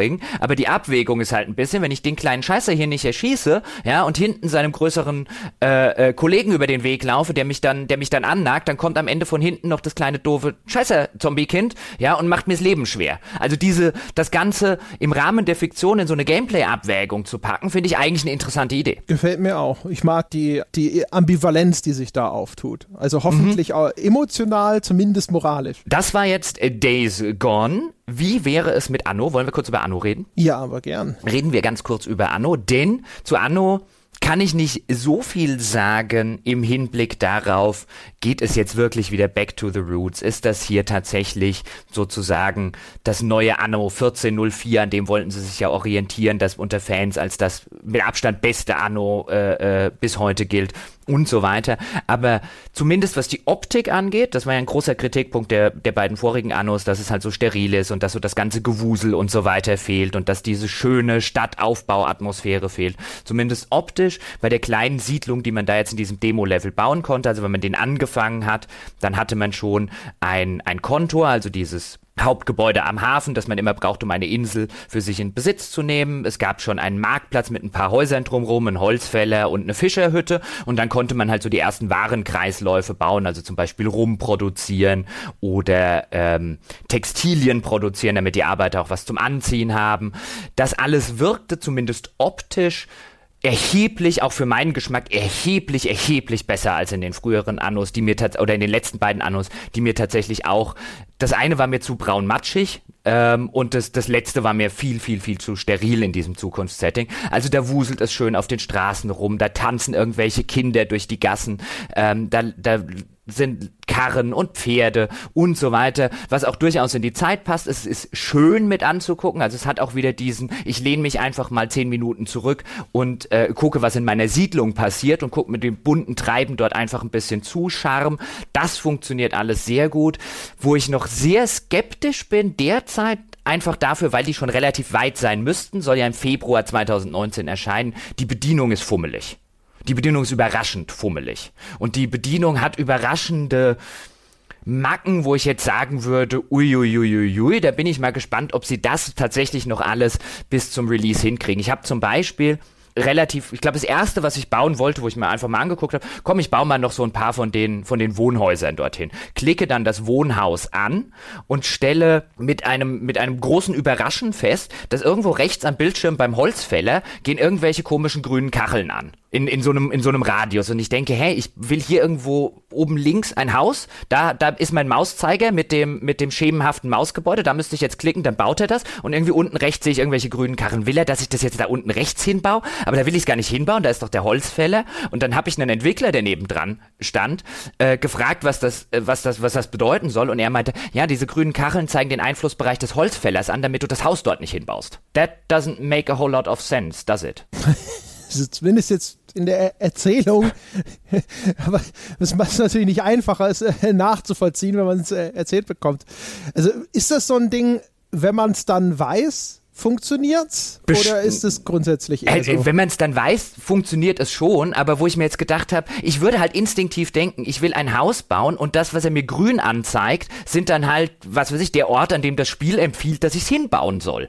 Oder irgendetwas anderes, wo ich einen positiven Effekt für das Haus habe, und ich würde es nicht annehmen, dass es der positive Effekt für das Gebäude, das ich gerade gar nicht angeklickt habe, insbesondere wenn er das halt noch in der Bestätigungsfarbe grün macht. Das ist halt jetzt einfach nur ein Beispiel. Ein anderes Beispiel war, ich habe dann auch danach gesucht, aber zumindest konnte man es noch nicht einstellen, du musst mit den Pfeiltasten die Kamera bewegen, W A S D geht nicht und so weiter und so fort. Also da gab es einige wirklich fummelige Steuerungsmacken, von denen ich sagen würde, die sollten sie, und Interface-Macken, die sollten sie echt noch in den Griff kriegen. Weil so, das, das stört mich zum Beispiel auch, wenn ich, wenn ich halt mit W A S D die Kamera nicht bewegen kann. What the heck? Ja, man sollte, sollte meinen, das sind Details, die sie dann hoffentlich noch fixen werden. Ich weiß gar nicht, wann ist denn der Release von Anno, weißt du das? Äh, Februar. Ja, da ist ja noch ein bisschen... Ja, aber es, es wundert einen halt, dass in einer so fortgeschrittenen Version halt solche Sachen äh, noch drin sind, insbesondere weil man eigentlich weiß, dass, dass Blue Byte ähm, da sehr viel Wert auf so ein Polishing legt. Also, dass ich eben, hättest du mich vorher gefragt, mit was rechne ich am wenigsten, dass ich als Kritikpunkt habe, nachdem ich es gespielt habe, hätte ich sowas gesagt wie Steuerung und Interface. Ich meine, das machen sie jetzt echt lang genug,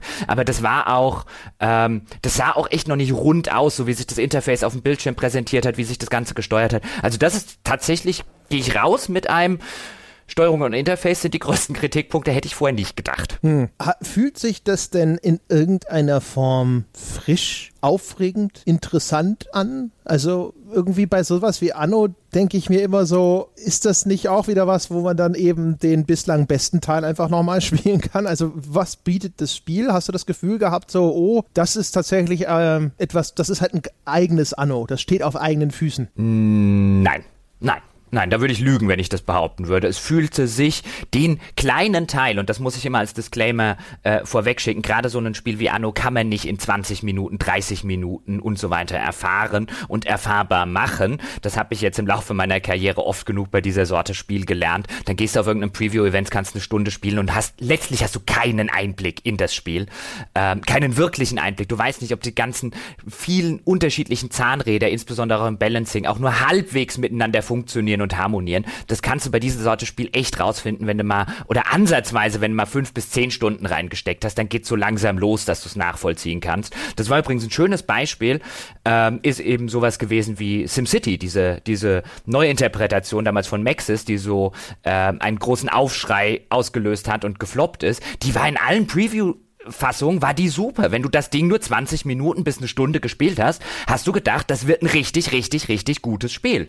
Und den Rest hast du erst so langsam, aber sicher nach Release gemerkt, dass es eben vielleicht doch nicht so brillant war, wie es die ganze Zeit ausgesehen hat. Sitzt du natürlich als Journalist dann ein bisschen da und denkst dir, einerseits so habe ich die ganze Zeit den Leuten irgendeinen Unsinn erzählt, aber ich habe ja nicht gelogen. Das ist ja wirklich in diesen kurzen Dingern ist das super spannend. Hm, vielleicht sollte ich sowas einfach in Zukunft nicht mehr mitmachen, damit ich den Leuten nicht aus Versehen Bullshit erzähle. Und so ähnlich ist es halt bei bei so Spielen wie einem Anno auch, also nach zwanzig Minuten oder nach, selbst in einer Stunde da jetzt eine Jubel-Preview oder irgendeine Kritik-Preview zu machen, das funktioniert halt in beiden Seiten nicht, aber ich hatte nirgendwo, um auf deine Frage zurückzukommen, den Eindruck, dass dort wirklich etwas Originelles oder Originäres drinsteckt, was es so in Anno noch nie gegeben hat. Ich habe auch ganz kurz mal dann auf eine dieser die, sozusagen der anderen Inseln geguckt. Es gibt ja so diese Heimatinseln, das Ganze hat ja den Kolonialismus zum Thema, also es gibt sozusagen die europäischen Inseln ähm, und dann gibt es die Überseekolonien, so ein bisschen wie das Anno vierzehnhundertvier auch hatte mit dem Orient und mit dem Okzident, also der alten Welt und der neuen Welt. Da habe ich mal so ein bisschen drauf geguckt und das wirkt auch sehr wie damals bei Anno vierzehnhundertvier, nämlich dass du dort dann halt sozusagen die Karibik-Siedlung aufbaust und zu Hause baust du dir dein eigenes London im achtzehnten oder im neunzehnten Jahrhundert auf. Was mich immer noch ein bisschen gewundert hat, ist, dass sie anscheinend übergelegt diese, diese Instanzierung haben, die sie auch jetzt im letzten Anno hatten. Das heißt, dass das alles nicht mehr auf einer Karte stattfindet, sondern dass du die Karten wechselst, offensichtlich, zwischen ähm, der alten Welt und der neuen Welt. Und auch das ist so eine Sache, wo ich jetzt sagen würde, da wird man abwarten müssen, wie das funktioniert, weil das wirft natürlich viele Fragen auf. Wenn ich in der neuen Welt bin, geht dann das Leben in der alten, die ich jetzt gerade nicht mehr beeinflussen kann, wo ich dann erst rausgehen und die andere wieder laden muss, geht dort das Leben weiter? Spiele ich letztlich zwei Inseln parallel, die dann ein bisschen, aber nicht in Echtzeit verzahnt sind? Wie funktioniert das alles? Funktioniert das tatsächlich? Ist das vernünftig balanciert? Wird man sehen müssen. Aber ich habe nicht den Eindruck, dass dort was Wahnsinniges, Neues, Originäres drinsteckt. Ich habe wirklich den Eindruck, die orientieren sich sehr, sehr stark an vierzehnhundertvier. Für mich als Angehöriger der Gruppe, die, die sagt, Anno vierzehnhundertvier ist der mit Abstand beste Anno-Teil bislang, ist das aber echt nichts Schlechtes. Die haben mir zu viele Dinge neu gemacht in den letzten beiden Annos und haben mich so ein bisschen als alten Anno-Spieler verloren. Ich bin ganz dankbar, dass sie back to the roots gehen und nicht das Rad neu erfinden. Okay. Bauchgefühl, weil ich gesehen habe, dass diese Diskussion schon mal aufgekommen ist, die dieses Kolonialismus-Thema, ich glaube, da haben sie sich schon zu geäußert, so in dem üblichen, ne, wir, unsere Spiele sind unpolitisch, nein, wir thematisieren das nicht. Wird einem das irgendwie, also hat, ist es so ein Bumerang, wo man hinterher dann davor sitzt und denkt so, ja, aber ich erkenne schon, was das für ein Szenario ist und was hier hier alles ausklammert und jetzt ist das gerade eher so eine kleine Kolonialismus, der Werbespot. Mein Eindruck, Bauchgefühl, auch da habe ich zu wenig gesehen, um mehr als Bauchgefühl sagen zu können, aber Bauchgefühl sagt unpolitisch, absichtlich ausgeklammert, alles, was irgendwie so die Schattenseiten des Kolonialismus, aber auch ohne das irgendwie jetzt als Kolonialismuspropaganda zu sehen. Ich, mein Bauchgefühl ist wirklich mit ganz bewusst und äh, äh, ganz gezielt alles, was irgendwie ein politisches Thema sein könnte, zu vermeiden. Na dann, bist du neugierig drauf? Freust du dich dann, äh, wenn du die fertige Version hast? Hast du Interesse jetzt dran gewonnen? Oder wenn das Ding hinterher erscheint, sitzt du dann da und sagst, äh, naja, man äh, muss ja nicht über jedes Spiel sprechen. Also Interesse hatte ich die ganze Zeit schon, weil ich wieder richtig Lust auf ein gutes Anno hätte. Und für mich persönlich, ich meine, viele Leute mochten zum Beispiel das vorletzte Anno sehr, sehr gerne, dass dieses dieses Zukunftssetting, Ökos ähm, äh, versus Kapitalisten und so weiter hatte. Ich mochte das gar nicht. Das war ästhetisch null mein Spiel. Ich habe ich hab meine Siedlungen gehasst. Ich habe das nicht gerne gespielt. Ich habe das da nicht gerne gebaut. Ähm, das hat mich ästhetisch null angesprochen. Das letzte fand ich zumindest in der Release-Fassung, das haben sie anscheinend besser gepatcht, fand ich richtig schlecht. Also es war kein gutes Spiel in der Release-Version. Ich hätte wieder Lust auf einen Anno. Ich hätte vor allen Dingen wieder Lust auf ein historisches Anno. Ich hätte wieder Lust auf ein Anno, das so ähnlich wie vierzehnhundertvier eben mir so eine schöne Mittelalter Siedlung, die, ich, die, die wächst und gedeiht, die immer größer wird, ähm, wo dann irgendwann die Adeligen einziehen und dann haben sie irgendwie schöne Häuserchen gebaut und so weiter und so fort. Also, dass ich auch auf einer ästhetischen Ebene mag. Auf sowas hätte ich Lust. Ich freue mich die ganze Zeit schon äh, durchaus auf das neue Anno und das kurze Anspielen hat jetzt nicht dafür gesorgt, dass ich mich weniger drauf freue. Ich hoffe lediglich, sie kriegen die Dienungsmacken in den Griff. Okay. Anno zwanzig siebzig soll ich auch leidenschaftlich gehasste, die ganze Ästhetik von dem Spiel. Aber es wird mir immer in Erinnerung bleiben für den Bösewicht mit dem besten Nazinamen, der kein Nazi ist, nämlich Thor Strindberg. Der war toll. Der war so ein, so eine geile, könnte, beschissene könnte, Figur. Das könnte eine Springerstiefelmarke sein. Das war echt so. Meine. So. Oh Gott, der heißt Thor Strindberg. Ja, da, da ist nichts Gutes zu erwarten. Meine Springerstiefel sind von Thor Strindberg. Ja, genau. Ich glaube, habe mir jetzt die neue Bomberjacke von Thor Strindberg gekauft. Ja, genau. Ist ein bisschen kühl, aber manchmal, ne, da geht halt einfach der Look vor. Oh my. Äh, womit wir beim Thema Hitman wären. Ja, dann Hitman zwei wohlgemerkt. Hitman zwei wohlgemerkt, also auch dort... Hitman zwei zwei. Hitman, Hitman zwei zwei, genau. Ähm, dort konnte man eine komplette Mission spielen, die in Miami stattfand und zwar bei einem, ich glaube, es ist ein fiktives Autorennen und man soll ähm, zwei Zielpersonen ausschalten. Eine davon nimmt an diesem Autorennen teil, so ein bisschen so er hat so, so, so einen Formel eins Touch, das Ganze. Ähm, und ihren Bruder war es, glaube ich, der irgendwo im V I P-Bereich ist. Und dann hat man sozusagen, nicht die ganze Rennstrecke ist irgendwie frei begehbar, aber ein wirklich sehr großes Areal, das dann zum Beispiel aus Zuschauertribünen besteht, das ähm, aus... ich habe schon erwähnt, aus so einem V I P-Bereich besteht, das aus unterschiedlichen Essensständen, Kneipen und weiß der Kuckuck, was nicht noch alles ähm, besteht. Hat eine sehr, sehr nette Ästhetik, so eine Miami-Weiß-Ästhetik, was auch die Farbpalette des Ganzen ähm, betrifft. Und das Spiel setzt dich wirklich am Eingang dieses, dieses, ja, dieser Anlage, dieser Rennanlage, setzt sich das Spiel wirklich ab und ab da ähm, kommentiert es wirklich nur noch extrem selten irgendwas. Es hat ein, macht deswegen einen sehr altmodischen Hitman ein, also im Sinne von einem, es sagt dir nicht die ganze Zeit, geh doch mal dahin, guck mal da hinten, dort blinkt noch irgendwas, da ist noch irgendein Marker. Im Gegenteil, ich hatte den Eindruck, dass es wirklich auch da wieder ein Back to the Roots, ich habe jetzt die Vorgänger-Hit, das direkte Vorgänger-Hitman nicht gespielt, da soll es ja anscheinend auch schon wieder so eine Rückbesinnung zu alten Tugenden gegeben haben. Hier, finde ich, merkt man das sehr, sehr deutlich. Das Spiel setzt dich ab, mit der Maßgabe, schalte die beiden Zielpersonen aus, wie du es tust, ist komplett dir überlassen. Es hat einen sehr, sehr großen Sandbox Äh, Ansatz und auch keinen, der jetzt, ich weiß, das hat uns zum Beispiel, glaube ich, bei Hitman Absolution damals gestört, auch keinen Bewertungsansatz. Also nicht nach jeder Aktion geht irgendwo ein Punkte-Counter los. Ja, das hast du jetzt besonders gut, das hast du besonders schlecht oder sonst irgendwas gemacht, sondern hier ist der Level, probier einfach. Und natürlich bin ich dann reingegangen, nachdem ich die Prämisse gesehen habe, kann ich das Auto so sabotieren, ja, dass sie beim Rennen stirbt? Und oh ja, ich kann. Nice. Ich habe das, das, den jetzt, den jetzt direkten Vorgänger, also Hitman, ja, das Reboot sozusagen, ja, wie jedes gute Reboot, tut es so, als wäre es der erste Teil der Reihe. Ähm, das habe ich tatsächlich mal zwischendrin wieder angefangen zu spielen. Es hat ja einen sehr, sehr guten Leumund und musste feststellen, dass das aber so ein, ein Spiel ist, für das muss ich eine ganz bestimmte Stimmung mitbringen, nämlich die Bereitschaft, mich voll auf diese Fiktion einzulassen. Denn das Hitman da war zumindest so, du musst halt wirklich wie ein, ein Profikiller. Es ist durchaus etwas, was das Spiel auszeichnet. Du musst diese ganze Situation sehr gut auskundschaften. Du musst auch gucken, die Zielperson, okay, der ist jetzt da, aber der bewegt sich durch diesen Level. Also in dem ersten Level von diesem Hitman ist das dann, glaube ich, so ein Modezar und der ist dann halt erst irgendwo, der geht runter auf die Bühne, da kannst du dann ihm, glaube ich, so einen Scheinwerfer auf den Kopf fallen lassen. Aber der ist auch vorher irgendwo oben und macht so einen Rundgang und sonst irgendwas. Was aber bedeutet, ich muss häufig erstmal, keine Ahnung, eine halbe Stunde nur erstmal hier durch den Level laufen, beobachten, gucken, was sind denn meine Möglichkeiten, wie komme ich hier oder hier hin, da muss ich mir vielleicht vorher erst irgendwo eine Keycard von jemand anderem beschaffen, der muss irgendwo hinlaufen, wo ich ihn ungesehen ausschalten kann und so. Das heißt also, ich bin erstmal eine ganze Weile zur Untätigkeit verdammt und danach auch immer wieder so dieses, jetzt muss ich abwarten, bis diese Figur an dieser Stelle ist oder jetzt muss ich warten, bis dieses Ereignis eintrifft, damit ich diese Aktion ausführen kann. Und diese viel, dieser viele Leerlauf, ich glaube, der ist cool, wenn man halt wirklich so sich drauf einlassen kann, dieses, oh, ich bin jetzt hier auf geheimer Mission unterwegs, ja, ich bin ein Profi und ich will wirklich nur meine Zielperson ausschalten und so weiter und so fort, dann ist das cool.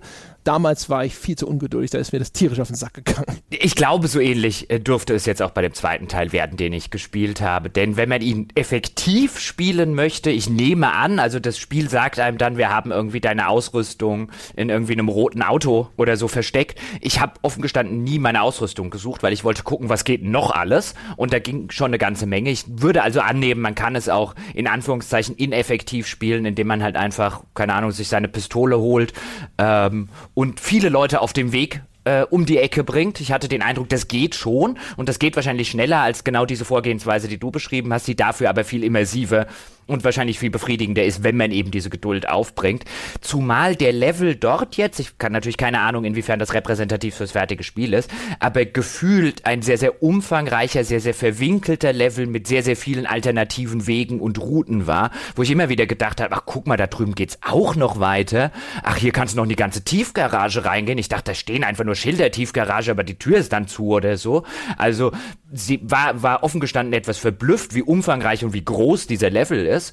Und tatsächlich, wie viele Optionen es gibt, ähm, unterschiedliche Dinge, wie zum Beispiel, wie komme ich in den V I P-Bereich rein, äh, zu lösen. Also hin, vor, hin von Sachen, wie man findet, irgendwo in, in, einem, in einem abgesperrten Bereich. Ähm, wenn man sich da nicht erwischen lässt, findet man halt so ein V I P-Ticket oder man besorgt sich halt eine entsprechende Verkleidung. Ich habe dann relativ schnell einen der Race Master ausgenockt, ähm, die anscheinend so ein bisschen so, so eine Rennleiterfunktion erfüllen und dann halt so eine, so eine Waren- Weste, Warnjacke anhaben, wo hinten drauf Race Master steht. Und dann gibt's einen natürlich wieder Bereiche, wie jetzt im V I P-Bereich, der juckt's dann halt den, den, den, den Türsteher nicht. Der denkt halt, okay, der Race Master, ja, der wird, mit dem wird es hier schon eine Bewandtnis haben, ja. Wer bescheuert irgendwie einen Race Master, also jemand, der dort organisatorisch wichtig ist, aus irgendwelchen Bereichen auszusperren. Was dann aber wieder zu komischen Sachen führt, denn dann sagt mir das Spiel, als ich an irgendeine Stelle gekommen bin, oh, da ist jetzt ein Mechaniker des Teams, ähm, dem die Frau angehört, die du umbringen sollst. Ähm, guck doch mal so ein bisschen, äh, was hat's denn mit dem auf sich? Und du stellst dann im weiteren Verlauf fest, äh, dass der jetzt nicht mehr mitarbeiten will, ja, weil er sich unterbezahlt fühlt. Und dann kann man ihm folgen sozusagen. In einem unbeobachteten Moment kann man ihm dann seine Klamotten abnehmen und damit kann man sich dann die Nähe des Rennwagens schaffen und so weiter und so fort. Aber als ich dem das erste Mal über den Weg gelaufen bin, das Spiel gesagt hat, wäre ne, gar keine blöde Idee, wenn du den beschattest, dachte ich, na gut, beschatte ich den. Ich habe ja mein Racemaster-Outfit an. Aber sofort ab diesem Moment, da laufen dann irgendwelche Wachleute rum und ab diesem Moment bemerken die einen, wenn man zu lange in der Nähe dieser Wachleute sich aufhält und nicht dann im, es hat auch wieder so eine Mechanik, wo man innerhalb von Gruppen verschwinden kann, innerhalb von einer Menschenmenge untertauchen kann, wenn man das nicht ausnutzt und sehr, sehr geschickt ausnutzt, da hatte es gefühlt auch relativ wenig Fehlertoleranz, dann entdecken einen halt die Wachleute und man steht so ein bisschen da und denkt sich, wieso ähm, äh, haben die ein Problem damit, dass hier jetzt jemand im Racemaster-Outfit rumläuft? Was an mir entdecken die gerade? Das klingt aber, glaube ich, also ich stelle mir vor, für den Fan dieser Hitman-Spiele, wie sie jetzt aktuell sind oder so, es ist, sind es gute Nachrichten. Bestimmt. Ich fand es schon bei dem mhm. vorigen Hitman echt, also das ist so ein Fall von, mir hat es in dem Moment nicht gefallen, aber es ist sehr klar erkennbar, warum es jemandem gefallen kann. Und es ist eine Reihe, die für meine Begriffe tatsächlich endlich sich entschlossen hat zu sagen, okay, wir setzen auf das, was uns als ein, ein also was unser Spielprinzip wirklich einzigartig gemacht und was uns besonders auszeichnet. Und wir versuchen es nicht mehr allen recht zu machen. So nach dem Motto, man kann uns auch als Third-Person-Shooter spielen. Wenn du eine Action willst, ist auch okay, du musst nicht heimlich vorgehen und so weiter. Das Gefühl, dass sie sich da viel stärker fokussieren. Und das ist also insgesamt ist es sehr lobenswert, insbesondere für ein Spiel, das äh, auf diesem Produktionsniveau unterwegs ist. Unbedingt. Also es hat mir durchaus viel Freude gemacht. Es ist jetzt, genau wie du es geschildert hast, nicht unbedingt meine Sorte Spiel. Ich bin nicht unbedingt derjenige, der eben geduldig das Ganze ähm, mehr oder weniger passiv verfolgt und dann äh, Laufwege und so weiter auskundschaftet. Äh, beziehungsweise ich muss dann, genau wie du es geschildert hast, extrem in diese, ähm, in diese Stimmung sein, das auch tatsächlich gerade in dem Moment machen zu wollen. Ähm, ich neige dazu, für solche Spiele ein bisschen einfach zu ungeduldiger Typ zu sein. Aber ich glaube auch da, wie du es gesagt hast, also für die Leute, die genau das suchen, ich habe eigentlich gedacht, das ist voll das André Peschke Hitman. Du mochtest doch die früheren so. Die richtigen ja. Sandbox-Hitmans. Ja, also wobei die früheren waren gar nicht mal so Sandboxy, sondern bei den früheren war es wirklich fast schon wie so ein bisschen Puzzlespiel. Ne? Du musst halt rausfinden, was muss ich denn machen, damit ich diese Mission abschließen kann. Aber es geht in genau diese Richtung. Also es ist, glaube ich, jetzt so die ideale Mischung, Mischform gefunden. Es ist nicht zu sehr, äh, wenn ich nicht verstehe oder genau das tue, was der Entwickler sich ausgedacht hat. Also das ist zwar wahrscheinlich zu einem gewissen Grad immer noch, aber du hast jetzt einfach viel mehr Möglichkeiten ähm, und du hast eine gewisse Dynamik in alleine wahrscheinlich so und so viele Arten, ihn einfach zu erschießen, plus diese ganzen Sondermechanismen, wie eben, du kannst das Auto sabotieren oder was der Geier, was sie sich noch alles haben einfallen lassen. Das war auch schon in dem letzten Hitman echt cool. Also f- festzustellen, wie viele Optionen das Spiel dir halt anbietet, wo du, wo dann auch, du kannst dich da äh, als irgendeinen Kontaktmann ausgeben, den der äh, deine eine Zielperson treffen will und dann wird er dann auch noch sozusagen von seinem eigenen Sicherheitspersonal, die auf dem Silbertablett serviert, indem die den zu so einem abgelegenen Gartenpavillon führen. So, ja, schönen Dank auch! Bap, bap, bap. Und solche Geschichten, das war schon ziemlich, ziemlich cool. Und äh, verständlicherweise klingt es so, als ob sie da jetzt sozusagen einfach mal mehr vom Gleichen machen. ähm, was aber gut ist. Also was, glaube ich, für Hitman und äh, die Konstellationen, in der sich das jetzt alles befindet, ist das, glaube ich, echt. Ich hatte übrigens auch so, also mein erster Anlauf äh, ist grandios gescheitert, weil ich habe mich dann da hingesetzt und ähm, habe dann, hab dann angefangen zu daddeln und sie hatten nirgendwo ein, das zog sich übrigens so ein bisschen wie ein roter Faden durch die ganze Messe, auch das trägt zum rumpeligen Charme bei, sie hatten nirgendwo ein Controller Äh, äh, Schema liegen, also welche Taste macht was und also habe ich rumprobiert, aber natürlich erstmal, nachdem ich dann in den Eingang dort rein, also in diesen, auf diesen Racetrack äh, reingegangen bin, dann bin ich irgendwo da hinten lang gelaufen und so weiter. Und irgendwann stand ich halt so ein bisschen da, mitten in so einer Menschenmenge und habe mich gefragt, naja gut, okay, wie gehen jetzt die einzelnen Tasten und was machen die, wie kann man sich hier ducken und so weiter und habe halt einfach rumprobiert. Der erste Anlauf, ja, des äh, konspirativ unterwegs seienden Hitmans endete damit, dass er mitten in einer Menschenmenge aus heiterem Himmel einer völlig unschuldigen Frau ins Gesicht geschlagen hat. Also verstehe nicht ganz, was daran ungewöhnlich ist. Das passiert bei mir auch immer, ohne dass ich aber versehentlich eine Taste gedrückt hätte. Ja. Ich, ich musste so lachen, als es mir dann tatsächlich passiert ist, weil so quasi so kompositorisch, was auf dem Bildschirm passierte, es war halt so wirklich wie, wie, in, irgendeiner, wie in irgendeiner Komödie, ähm, so aus äh, so Deadpan, so aus völlig heiterem Himmel steht dann der Typ, ich hatte auch schon das Racemaster-Outfit, also der Racemaster steht in irgendeiner Menschenmenge und so plötzlich, ja ist es denn und haut ihr eine. Ach. Wenn sich einer schon Racemaster nennt, ist er wie Thor Strindberg. Ja, es sieht übrigens auch, das ist mir auch noch aufgefallen, es sieht erstaunlich, also ich meine, die bewegen sich jetzt auch budgettechnisch jetzt nicht im irgendwie ganz riesigen Triple A Bereich, aber die haben echt eine Engine gebaut, das sieht überraschend gut aus. Also auch da merkst du wieder, ich habe ja auch Screenshots von dem, Vor- fr- von dem direkten Vorgänger jetzt gesehen, von dem Reboot, das sah auch schon auf den Screenshots echt nett aus.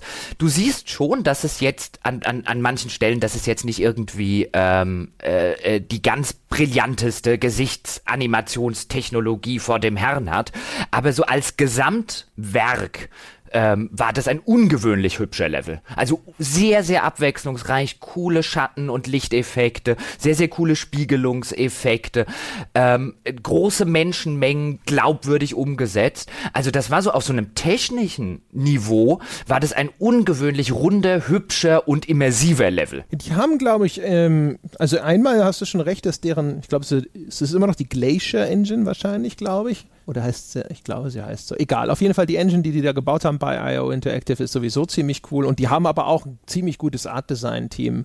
Ähm, bei dem vorigen Hitman zum Beispiel, das siehst du schon, das sind clevere Ideen. Äh, also nicht nur jetzt, das sieht hübsch aus, sondern es sind halt auch symbolisch sehr schöne Ideen drin. Gleich, gleich zu Anfang läufst du da über so einen roten Teppich, glaube ich. Oder ich glaube, da hängen so riesige Banner an dem Haus.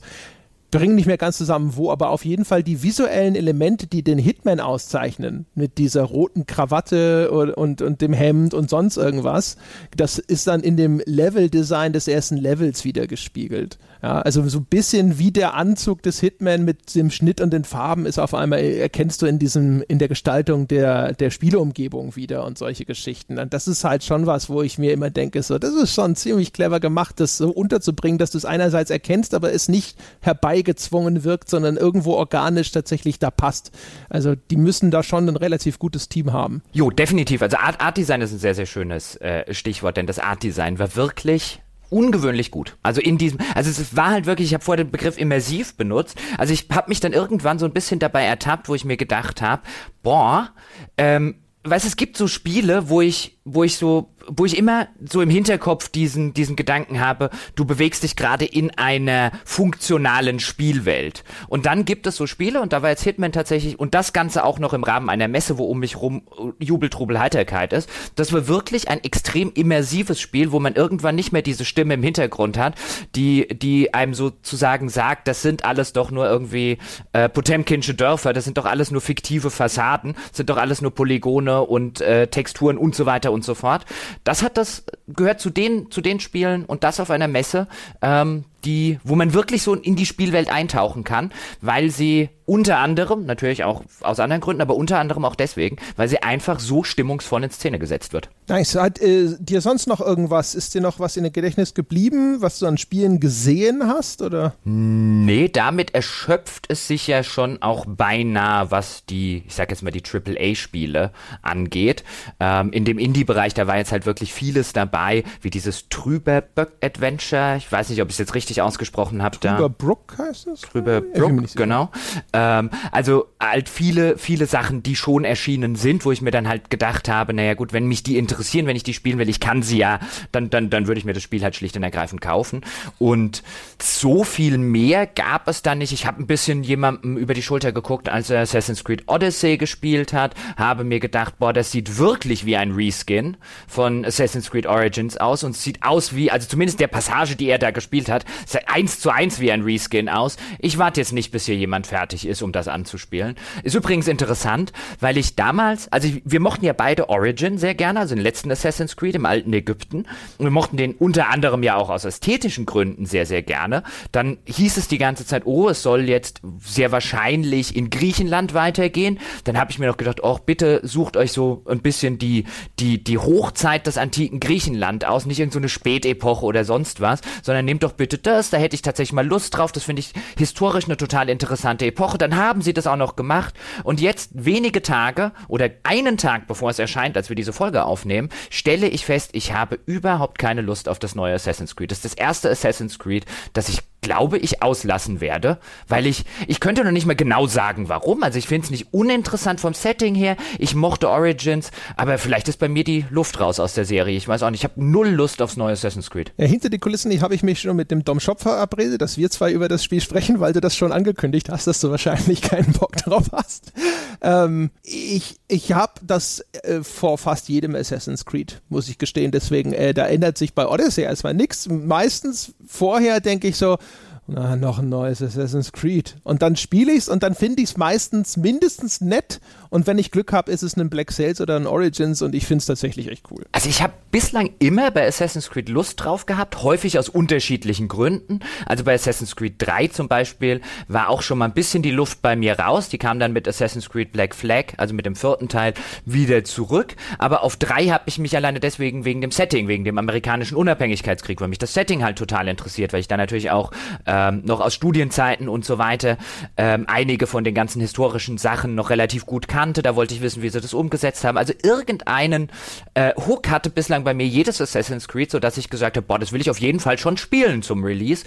Und das ist jetzt, ist noch nicht mal eins, wo ich jetzt sagen würde, ich finde es total uninteressant oder sonst ist, ich könnte noch nicht mal einen Negativpunkt nennen, sondern es ist, ist eher so eins, die Vorstellung, jetzt dreißig Stunden nochmal Origin zu spielen oder vierzig Stunden, ähm, bis ich, bis, bis ich dann den Eindruck habe, ich habe es gut genug und lange genug gespielt, um einen Podcast drüber zu machen. Die Vorstellung, das nochmal dreißig Stunden zu spielen, erfüllt mich nicht mit dem Wunsch, es tatsächlich zu tun, sondern eher mit dem Wunsch, davon zu laufen.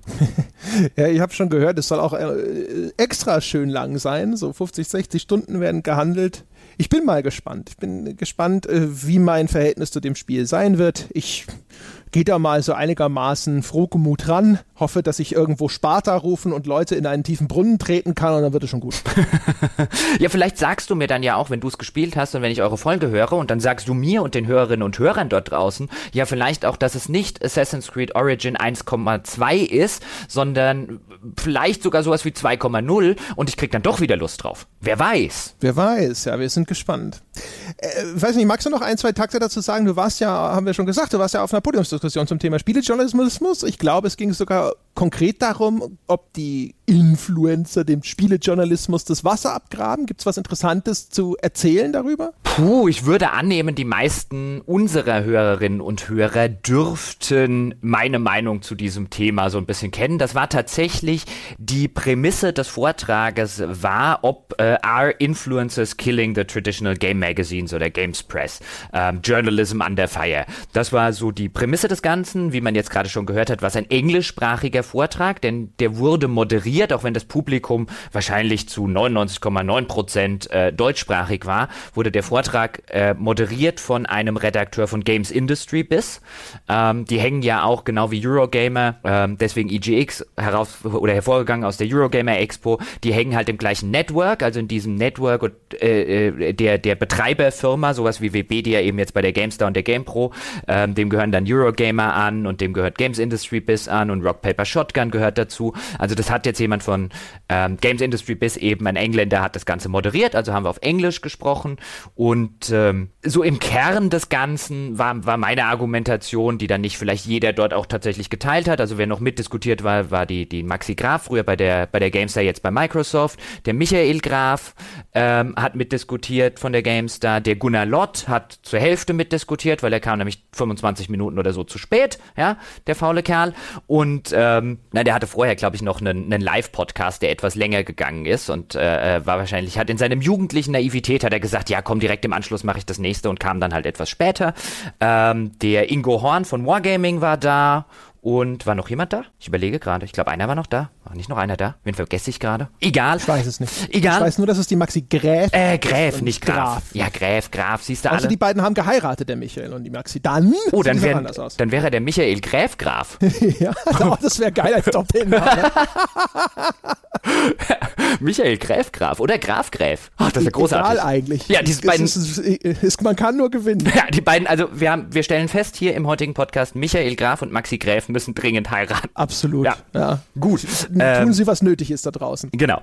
Ähm, und meine, meine äh, Argumentation bei dem Ganzen, also was die, was die Prämisse angeht, ob jetzt Influencer die klassische Spieleindustrie killen, meine Prämisse bei dem Ganzen war halt mehr oder weniger ein, ähm, um das jetzt so ein bisschen zusammenzufassen, äh, war halt wenig, mehr oder weniger ein, die Prämisse stimmt nicht. Oder ich stimme der Prämisse nicht zu, überhaupt, dass irgendwie eine sonderlich negative Auswirkung von Influencern irgendwie auf klassische, auf den klassischen Spielejournalismus stattfindet, weil es zwei völlig unterschiedliche Paar Schuhe sind. Also ein Influencer macht ähm, rein fundamental strukturell etwas völlig anderes als ein Journalist, und ähm, wenn überhaupt irgendjemand der Spielepresse schadet, dann ist es eher die Spielepresse, dann ist es eher, weißt du, es ist weniger ein Mord, denn mehr ein Selbstmord, wenn es überhaupt stattfindet. Das war so ein bisschen meine Argumentation. Die Argumentation der, in Anführungszeichen, Gegenseite war dann, ja, alle sind ja irgendwie so ein bisschen Influencer, wo ich dann, wo dann wiederum meine Position war, ein, nee, ich finde es sehr wichtig, dass wir dort differenzieren, weil es zwei fundamental unterschiedliche Paar Schuhe sind. Dann war so ein bisschen die Gegenargumentation, ja, es gibt ja nicht nur schwarz und weiß, und dann war so ein bisschen meine Argumentation, ja doch, es gibt schon ein schwarz und ein weiß. Weiß.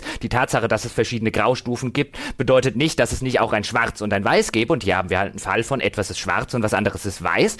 Und es ist ja auch gar nicht schlimm, dass ein Influencer was völlig anderes macht als ein Journalist. Aber das alles so in den gleichen Marketingtopf zu werfen, ist mir dann äh, unter dem Deckmantel der Differenzierung viel zu einfach gemacht.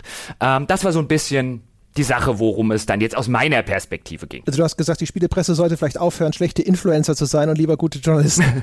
Ja, ich habe mehr oder weniger ähm, äh, gesagt, ein, wenn wir diese Prämisse akzeptieren, also wenn wir da mal davon ausgehen würden, dass ähm, die Influencer die Spielepresse kaputt machen, dann müssen wir ebenfalls davon ausgehen, also damit diese Prämisse stimmt, muss noch was anderes stimmen. Dann muss nämlich, wenn diese Prämisse stimmt, dann müssten die Leute, die jetzt die Influencer statt der Spielepresse konsumieren, müssten entweder zu blöd sein, um Journalismus von Influencern unterscheiden zu können, oder sie müssten zu ignorant sein. Sie müssten sagen, mich interessieren Fakten nicht, mich interessieren, mich interessiert Unparteilichkeit nicht, mich interessiert journalistische Inhalte, die interessieren mich nicht. Ich will lieber unterhalten werden von irgendeinem Influencer. Ähm, und ich glaube nicht, dass A oder B stimmt. Ich glaube, die Leute würden gerne beides haben. Ich glaube, die Leute würden gerne unterhalten werden, und sie hätten gerne unparteiische, unabhängige Faktenberichterstatter. Wenn sie die allerdings nicht kriegen, dann gehen sie halt zu den richtigen Influencern. Das war so ein bisschen meine, meine Argumentationsweise. Also so ähnlich, wie du es jetzt gesagt hast, nur in ein paar mehr Worten. Okay. Also falls da draußen übrigens jemand eine Aufzeichnung von diesem Panel, in dem Jochen war, finden sollte, ich habe selber schon geschaut und habe es nicht gefunden. Ähm, ich hatte irgendwo angenommen, die GameStar hatte einen Livestream von der Messe, und irgendwie, irgendwie mal mir leicht, da habe ich gedacht, so, selbstverständlich werden sie Jochens Panel übertragen, und dann habe ich gesehen, dass sie aber tatsächlich sowas Unwichtiges wie Anno behandelt haben. Äh, Zeitpunkt. Unglaublich. Das ist eine Frechheit eigentlich. Ne, es war, was, was mir jetzt so ein bisschen aufgefallen ist, war, es war so an einer Stelle, hat der Moderator halt gefragt, ob Spielejournalisten unabhängiger werden müssten. Und äh, dann hat mir auch noch Gunnar so ein bisschen das, das, das Mikro hingehalten. Wir hatten nicht genug Mikros, und hat so mehr oder weniger gesagt, das ist doch deine Frage, Jochen, komm, leg los.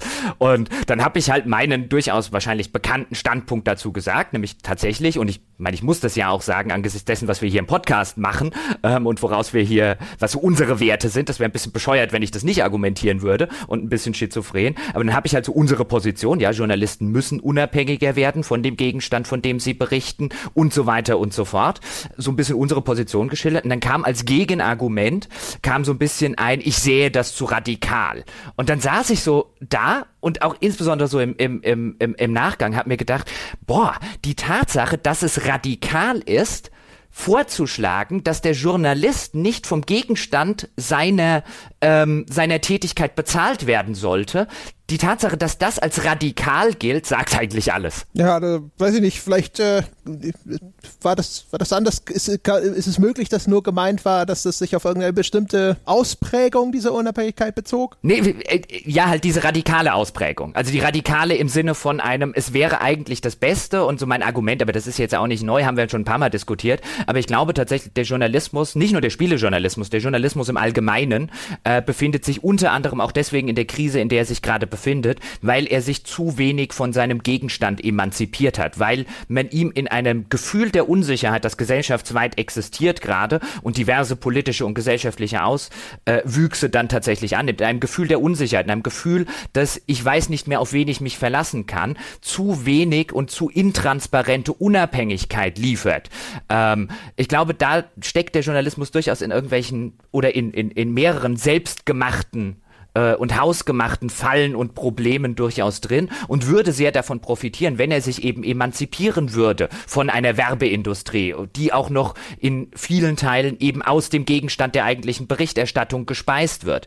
Ähm, die Tatsache, dass das also so eine, ich sage jetzt mal eine völlige Unabhängigkeit im Sinne von einem, wir sind wirklich nicht mehr abhängig vom Gegenstand unserer Berichterstattung, zumal zu beinahe hundert Prozent, wie das im modernen Online-Journalismus der Fall ist, weil eben keine Erlöse, äh, Erlöse mehr reinkommen durch Leser, durch, ja, durch Leser, durch das Publikum, einfach durch so die klassischen Kosten von dem, der früher eine Zeitung gekauft hat. Wenn das radikal ist, der Vorschlag zu sagen, man sollte sich so weit wie es nur irgendwie geht, emanzipieren oder loslösen von einer Industrie, deren Job es ist, andere tatsächlich mit teilweise äh, durchaus fragwürdigen Methoden ähm, psychologisch zu beeinflussen. Wenn das radikal ist, dann ähm, gute Nacht. Ja, was soll ich sagen? Ich äh, kann mir vorstellen, weißt du, bei manchen Sachen, deswegen habe ich die Frage gestellt, ich weiß nicht, wie, was es da im, wie sehr im Detail diskutiert wurde. Bei manchen Sachen, weißt du, so, dass wir sagen, ähm, wir lehnen auch die zur Verfügungstellung von Programmcodes, selbst von dem kleinsten, unbedeutendsten Indie-Entwickler und sonst irgendwas ab. Und wenn dann jemand sagt, so, naja, ist das in diesem Detail noch, weiß ich nicht, weißt du, das ist sowas, wo ich so bei Widerspruch vielleicht nicht so automatisch sofort mit dem Kopf schüttel und mir denke, so, wieso stellst du diese Frage überhaupt? Wenn das äh, aber dann, also in dem Großen und Ganzen, auch da aber natürlich keine Überraschung, willkommen in unserer Echokammer, ja.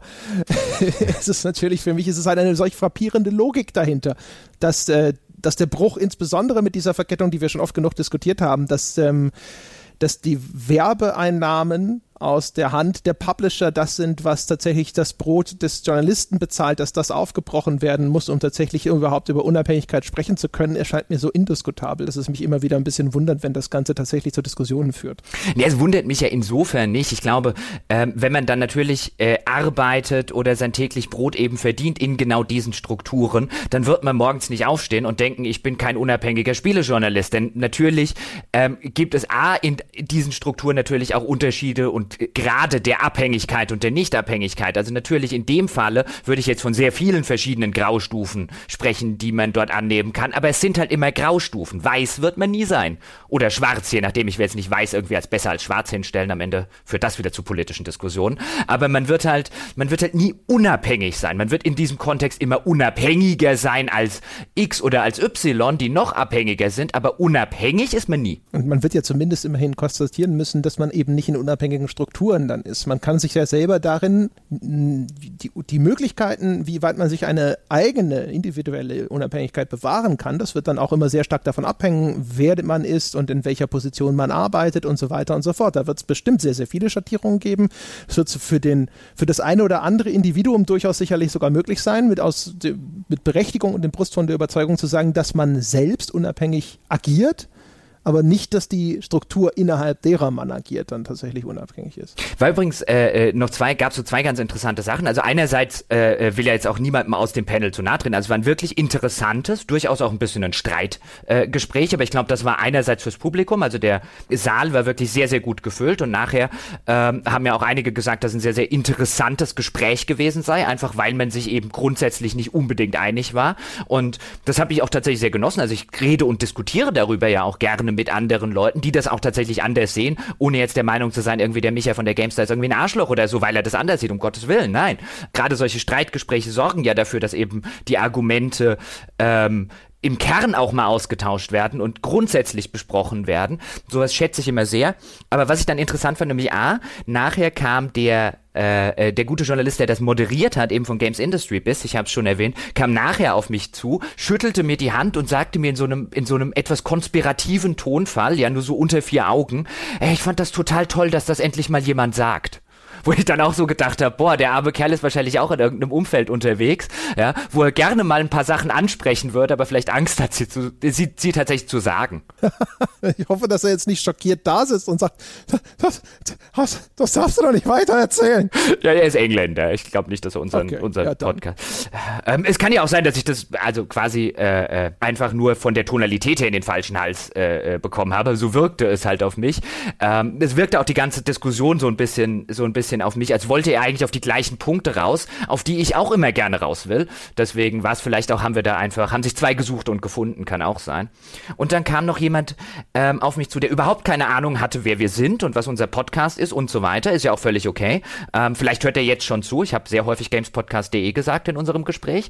Äh, nee, Quatsch. Aber der so ein bisschen wissen wollte, was ich gegen Influencer hätte.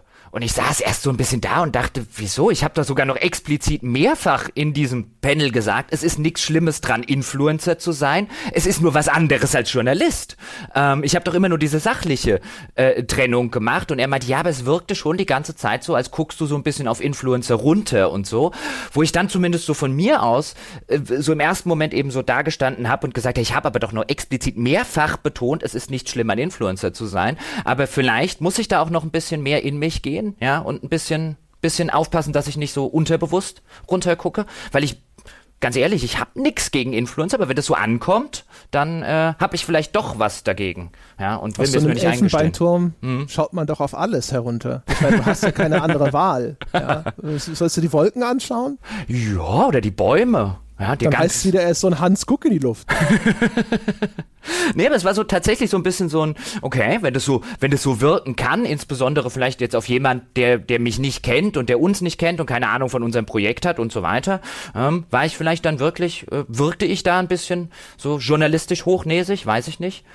Also es stellte sich dann so ein bisschen heraus, dadurch, vielleicht auch, weil die Trennung und die Trennschärfe äh, bei manchen Leuten nicht so extrem ist, wie sie bei mir ist, weil er dann meinte, ja, aber du hast ja gesagt, ähm, Influencer unterhalten nur. Aber es kann doch auch einen Influencer geben, der irgendwie richtig wichtige journalistische Arbeit macht, der recherchiert und so. Und wo ich dann gesagt habe, ja, dann würde ich ihn halt nicht Influencer nennen, sondern Journalist. Ich meine, wahrscheinlich ist halt auch, die Grenze wird sich verschieben, sogar innerhalb der Beiträge eines Einzelnen, jetzt nennen wir ihn mal Influencers. Also wahrscheinlich, wenn du einen Kanal schaust von jemandem, der in diesen Influencer-Topf geworfen wird, wird's, ist, kann ich mir sogar f- zumindest vorstellen, dass es einzelne Beiträge gibt, die äh, dem einen Anspruch genügen und andere, die eher in die andere Kiste gehören. Ja, zumal ich, ich finde ja sowieso, also wahrscheinlich ist das, ist das da schon problematisch, der Begriff Influencer ist halt für mich inhärent negativ besetzt, weil ein komplettes Marketingkonstrukt, der Begriff wird ja benutzt, um zu indizieren, hier ist jemand, der einflussreich genug ist, um andere Leute zu manipulieren in unserem Sinne. Da kommt der Begriff des Influencers ja her. Das, was ja Pizmeet zum Beispiel und ein Gronkh, was die machen, was die jeden Tag machen, ist ja nicht in erster Linie Menschen beeinflussen. Die stehen ja nicht morgens auf und sagen, ich bin einer der besten Menschenbeeinflusser äh, dieses Planeten. Das ist ja ein Marketingkonstrukt, was von Leuten erfunden und benutzt wird, die, die, die auf diesen Menschen Huckepack und auf dem, was sie tatsächlich arbeiten, Huckepack sich transportieren lassen wollen, damit sie ihre Marketing Botschaft nach draußen kriegen. Was die Menschen tatsächlich machen, ihre Arbeit besteht nicht darin, andere zu beeinflussen. Und wenn es darin bestünde, tatsächlich, wenn es wirklich Menschen gäbe unter diesen Influencern, wie sie ja gerne genannt werden, die tatsächlich morgens aufstehen und sich sagen, mal gucken, wie viele Leute ich heute wieder im Sinne von äh, Marketinghersteller oder Marketing Äh, Organisation X Y beeinflussen kann, dann sollten sie sich was schämen. Aber für mich ist das keine Pro- ist das keine, keine Berufsbezeichnung. Die Menschen sind nicht von Beruf Influencer. Aber vielleicht kann man das als Litmus-Test gebrauchen. Derjenige, der sich nicht gegen den Begriff Influencer wehrt, so bezeichnet zu werden, ist vermutlich kein Journalist. Das, das mag sein. Also Maxi hat dann auch relativ am Anfang mal gesagt, ja eigentlich, und ich habe sogar selbst in der Vorstellung äh, äh, so ein bisschen reingebracht, es gibt ja so manche, die behaupten irgendwie Podcaster seien jetzt auch die neuen Influencer, ähm, und Maxi hat es dann auch reingebracht und da habe ich mich halt relativ schnell auch gegen den Begriff gewehrt. Ich habe dann gesagt, Maxi, wir sind keine, äh, ich bin kein Influencer, bitte nenne mich nicht Influencer. Ich nehme das übel. Ja, ja das widerstrebt, also widerspricht äh, dem Selbstverständnis in der Hinsicht. Also das heißt ja nicht, dass man leugnet, in irgendeiner Form vielleicht einen Einfluss auszuüben. Ja, also man würde sich hoffen, dass die eigene Meinung gewertschätzt und ernst genommen wird und dass das durchaus vielleicht auch meinungsbildend ist und sowas. Aber der Begriff aufgrund der Herkunft, wie erklärt, ist etwas, wo man automatisch erstmal Gänsehaut bekommt. Ja, ich habe nichts dagegen und ich meine, das wird man auch nicht abstreiten können, dass Journalismus schon immer meinungsbildend war. Ich habe ein Problem damit, wenn er meinungsmachend ist. Und das ist das, was... was sie meinen, wenn sie sagen Influencer. Was Marketing-Leute meinen, wenn sie sagen Influencer, ist jemand, den ich benutzen kann, damit er meine Meinung da draußen macht. Die wollen den nicht benutzen, damit er Meinung und unterschiedliche Meinungen bildet. Die wollen ihn nutzen und manipulieren dafür, dass er ihre Meinung oder ihre Markenbotschaft in diesem Falle unter das Volk jubelt. Und das ist ein Unterschied. Es gibt einen erheblichen Unterschied zwischen meinungsbildend und meinungsmachend. Ist wahrscheinlich auch ein bisschen äh, historisch gesehen, würde ich sagen, vielleicht auch der Grund, warum der Begriff bei, zumindest jetzt sagen wir mal, Menschen wie uns oder vielleicht auch allgemein ein bisschen in Verruf geraten ist, weil diese ganze Influencer-Szene am Anfang damit sehr, nennen wir mal es freundlich, amateurhaft umgegangen ist, indem sie eben auch äh, vorhandene Kooperationen und Ähnliches nicht kenntlich gemacht haben, verschwiegen haben, dass, dass sie mit, durchaus mit einer gewissen Agenda eine Meinung präsentieren, die genau dazu gedacht war. Und man möchte hoffen und auch jetzt Berichte, zumindest also nach dem, was jetzt zum Beispiel auch Pete bei uns ab und zu gesagt hat und so, hat sich das ja auch verändert. Und verfolge das jetzt nicht in einer Intensität, dass ich mir eine Meinung darüber erlauben könnte, aber man würde ja zumindest hoffen, dass jetzt vielleicht diese Zeiten in so vorbei sind, aber dass ihnen das noch anhängt. Ja, also mein Eindruck ist schon, dass sich viele von ihnen, also ich stecke jetzt nicht so extrem in der in der in der in, in der dieser spezifischen Bubble drin, aber mein Eindruck ist schon, dass ein aufrichtiges Bemühen zumindest stattfindet von vielen, ähm, das Ganze transparenter und offener zu machen. Und man darf ja auch nicht vergessen, bei aller Kritik dieser selbstverständlich an, an dem, dem früheren Verhalten angebracht war. Und man darf auch nicht vergessen, in der Spieleindustrie und in der Spielepresse ist es teilweise bis heute noch nicht anders. Und bis heute wird da, werden Dinge nicht transparent gemacht. Bis heute werden viele von diesen Verstrickungen nicht offengelegt. Also quasi von Menschen, die, und ich benutze den Begriff jetzt nicht abwertend gemeint, aber von Amateuren, ja, von Menschen, die in etwas völlig Neues reinrutschen, auch teilweise ungeplant reingerutscht sind, die keine Institution, keine journalistische Einrichtung, die seit Jahren gewachsen ist, mit Chefredaktionen und so weiter hinter sich hat, dass die ähm, in, in mindestens die gleichen Schwulitäten geraten sind, wie die, die es eigentlich besser wissen sollten und teilweise bis heute immer noch so machen, das darf einen halt dann auch nicht wundern. Ja, mein Gott, auf jeden Fall. Ich meine, ich habe es ja selber schon in anderen Podcasts erzählt, wie blauäugig wir in der Online-Journalismus-Szene ganz am Anfang gewesen sind. Das war ja auch Sodom und Gomorra, wo man hinterher so auch gedacht hat, so, die Entscheidung hätte, die würdest du heute anders sehen. Ja, aber ich finde ich finde auch da wieder an dieser ganzen Sache, an dieser ganzen Fragestellung, diese, das ist jetzt theoretisch was, wo, wo ich mich jetzt so äh, Elfenbeinturm-mäßig drüber aufregen könnte, überhaupt so eine Frage zu stellen, töten die Influencer die klassische Spielepresse, wo ich mir, wo ich so da sitze und mir denke, ey, wieso gucken wir immer nach externen Faktoren, die die, die klassische Spielepresse killen, weißt du, in der klassischen Spielepresse, es hat angefangen, töten die Onliner die klassischen Spielemagazine, jetzt sind es die Influencer, dann ist es, ist es die, ist es der Einbruch der Werbeeinnahmen und dies und jenes und immer wieder, es erinnert mich irgendwie an einen, die ganze Zeit erinnert mich da die Spielepresse an so einen Restaurantbesitzer, der sich wundert, wo seine Gäste bleiben und dann, ja, das Fastfood ist schuld, ja, die schlechte Wirtschaftslage ist schuld, ja, das ist schuld, ja, das ist schuld und nie einmal auf die Idee kommt, sein Essen auszuprobieren. Willst du sagen, wir müssen Gordon Ramsay anrufen, dass er mal klar Schiff macht? Nee, ich, ich finde halt, ich finde halt zumindest in diesem ganzen Diskurs, es sind immer die anderen, die Ähm, äh, äh, wo dann die Frage gestellt wird, sind die diejenigen, die dafür sorgen, dass es uns schlecht geht oder schlechter geht? Sind es die, sind es die, sind es die? Seit, seit Jahren. Und es ist immer der andere Protagonist. Ähm, also es gibt immer einen anderen Geisterfahrer, aber nie die Möglichkeit, dass man selber einer ist. Ja, wir haben ja sogar mal in einem Podcast über die Externalisierung von Schuld gesprochen.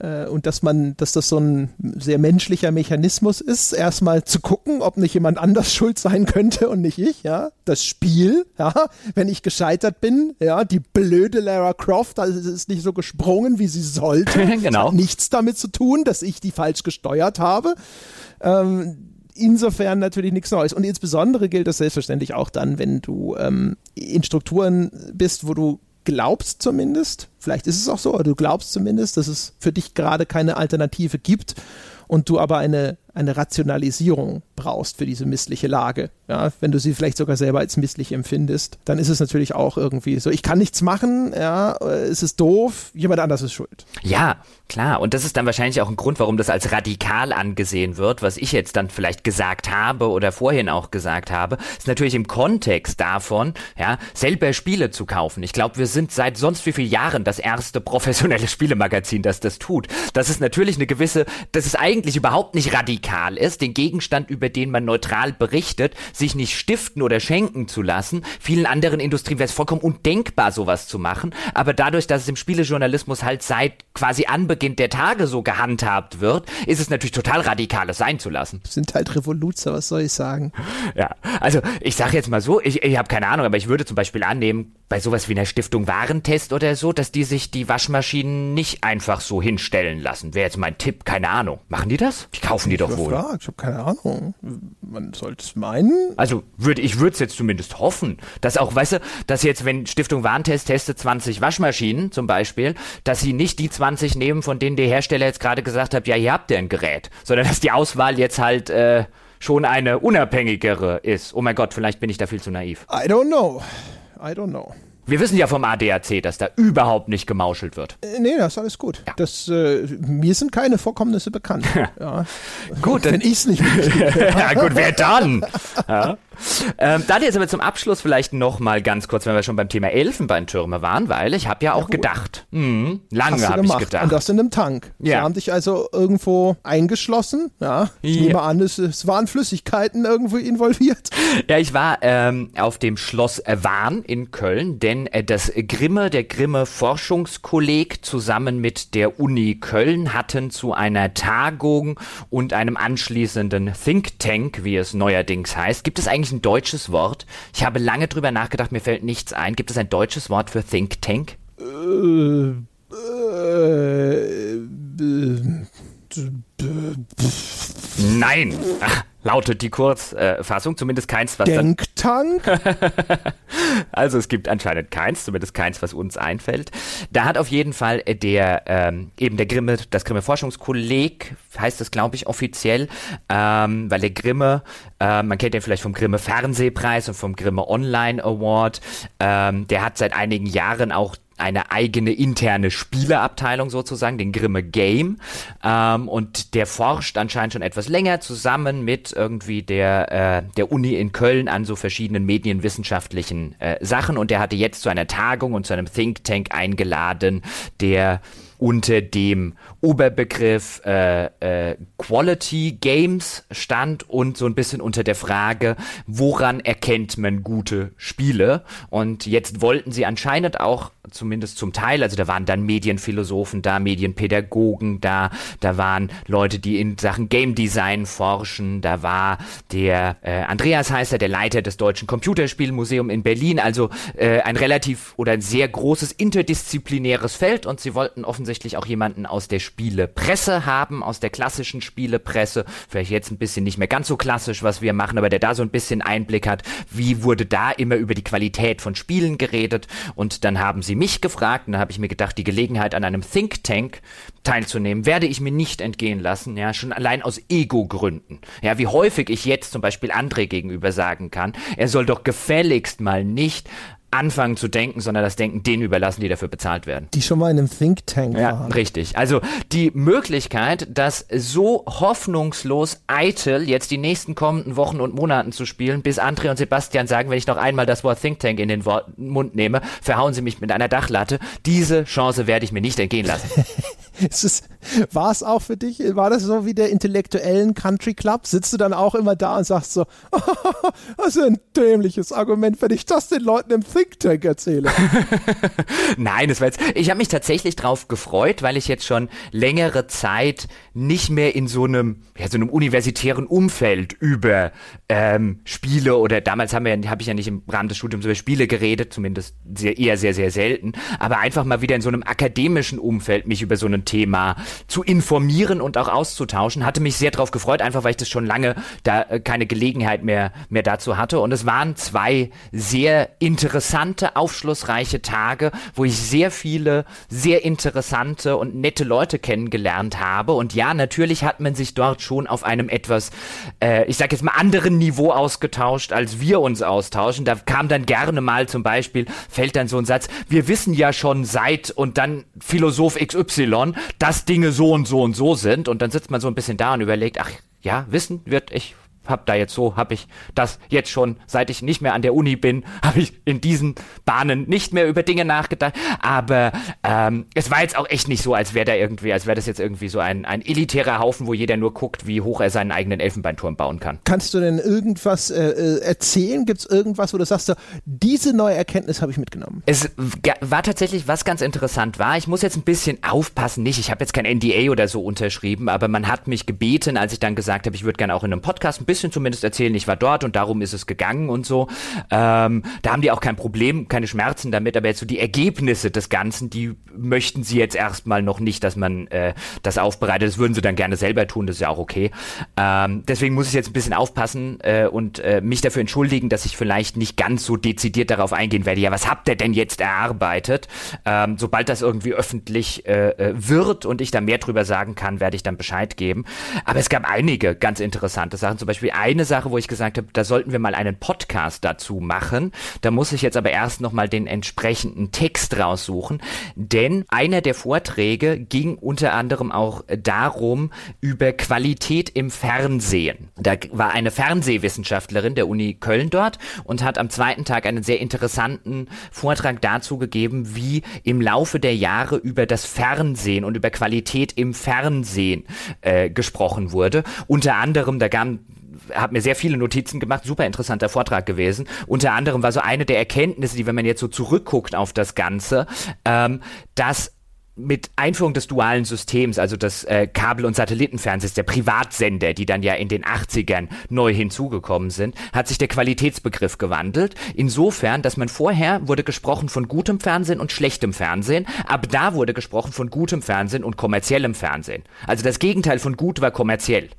Und es hat sich dann in den neunzigern wieder geändert, bis hin jetzt zu etwas, was man in der Fernsehwissenschaft tatsächlich als Quality-T V bezeichnet, insbesondere im Hinblick auf Fernsehserien, sowas wie Breaking Bad zum Beispiel, wird dann in der Wissenschaft und auch in der, in dem Diskurs sehr gerne Quality-T V genannt. Und dort gibt es von einem Fernsehwissenschaftler, gibt es zwölf Punkte, die so ein bisschen augenzwinkernd sind, ähm, im Sinne von, woran man Quality-T V erkennt. Und einer der Punkte ist zum Beispiel äh, Quality-T V läuft nicht auf den großen Network-Sendern.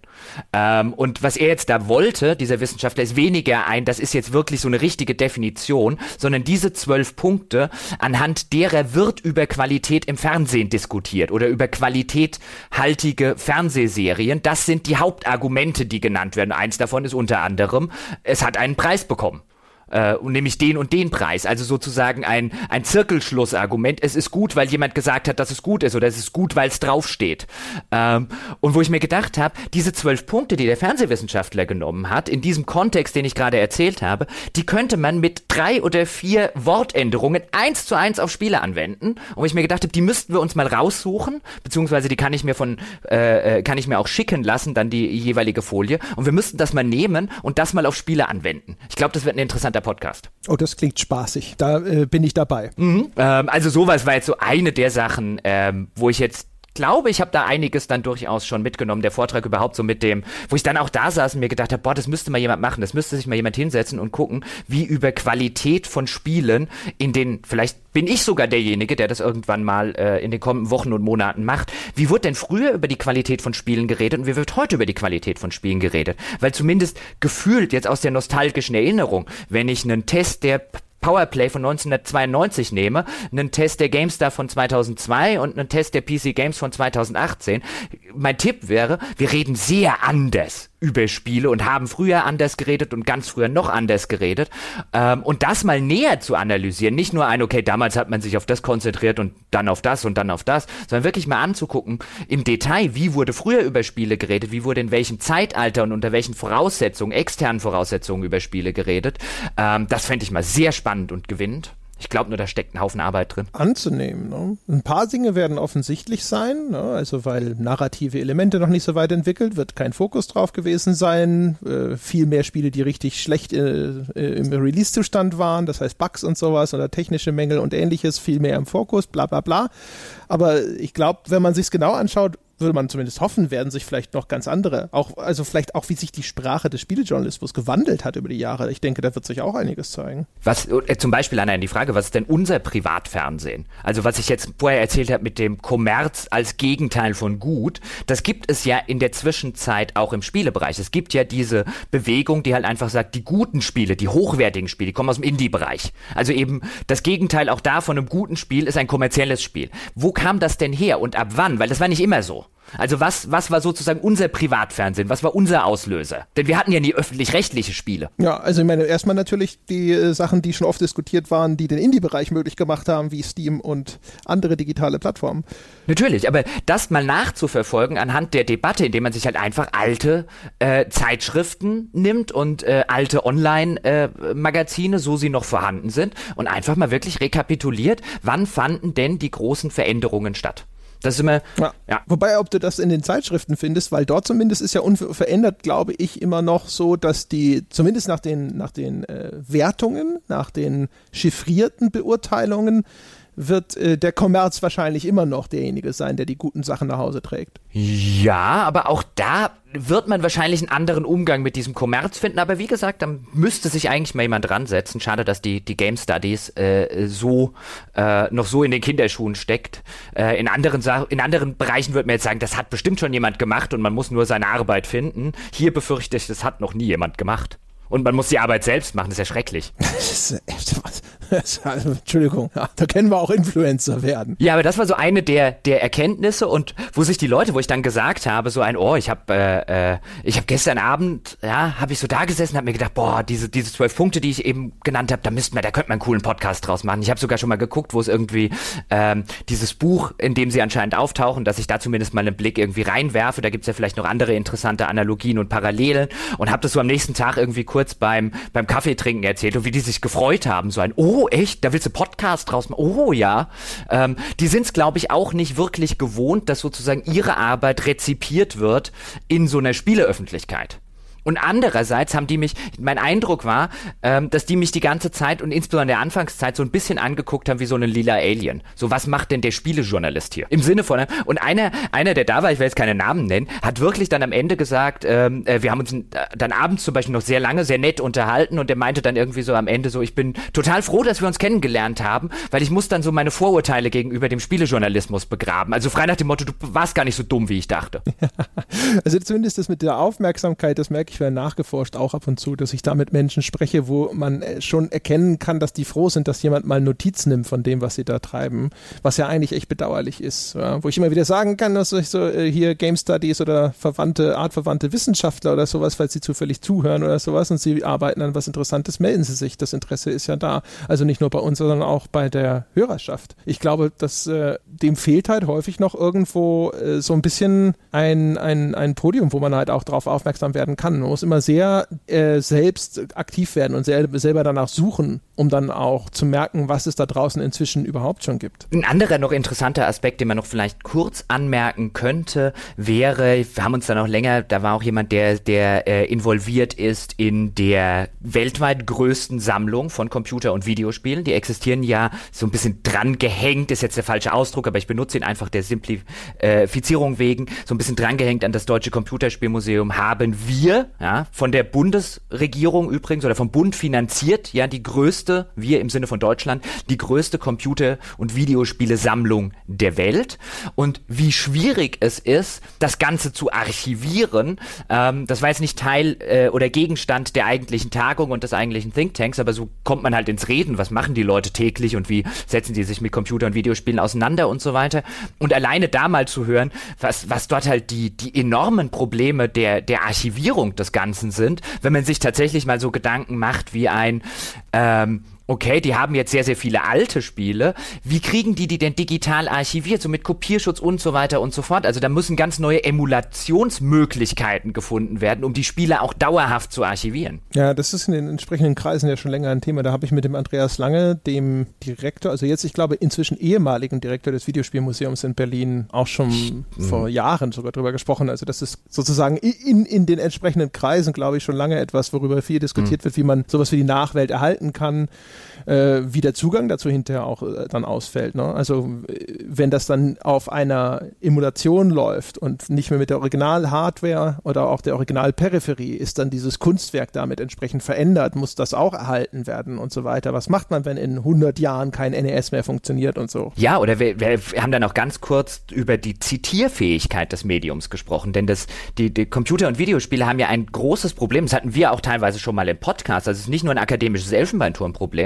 Ich will jetzt eine bestimmte Szene oder Stelle des Spiels nochmal sehen oder spielen, um die halt dann tatsächlich zu, nochmal zu beurteilen. Alleine nur nachzuschlagen, habe ich das Spiel hier richtig zitiert, ist viel, viel schwerer bei Spielen, als es bei Filmen oder Romanen der Fall ist. Also beim Roman schlage ich halt die entsprechende Seite auf und selbst wenn ich mir die nicht gemerkt habe, finde ich relativ schnell die entsprechende Stelle. Bei einem Film ist es ähnlich mit irgendeiner äh, Vor- oder Rückspulfunktion. Bei Musik ist es relativ einfach. Bei Spielen kann es sogar passieren, dass es mir unmöglich ist, weil mein Speicherstand, weil es nur diesen einen Speicherstand gibt. Ich kann an diese Stelle physisch gar nicht mehr zurückspringen, ohne das ganze Spiel nochmal völlig von vorne anzufangen und an diese Stelle zu spielen.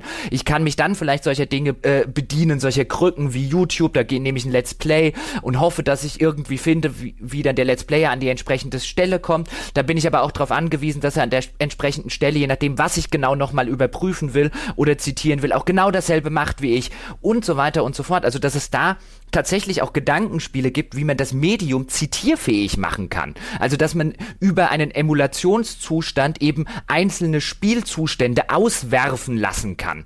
Da gibt es durchaus Überlegungen, das zu tun.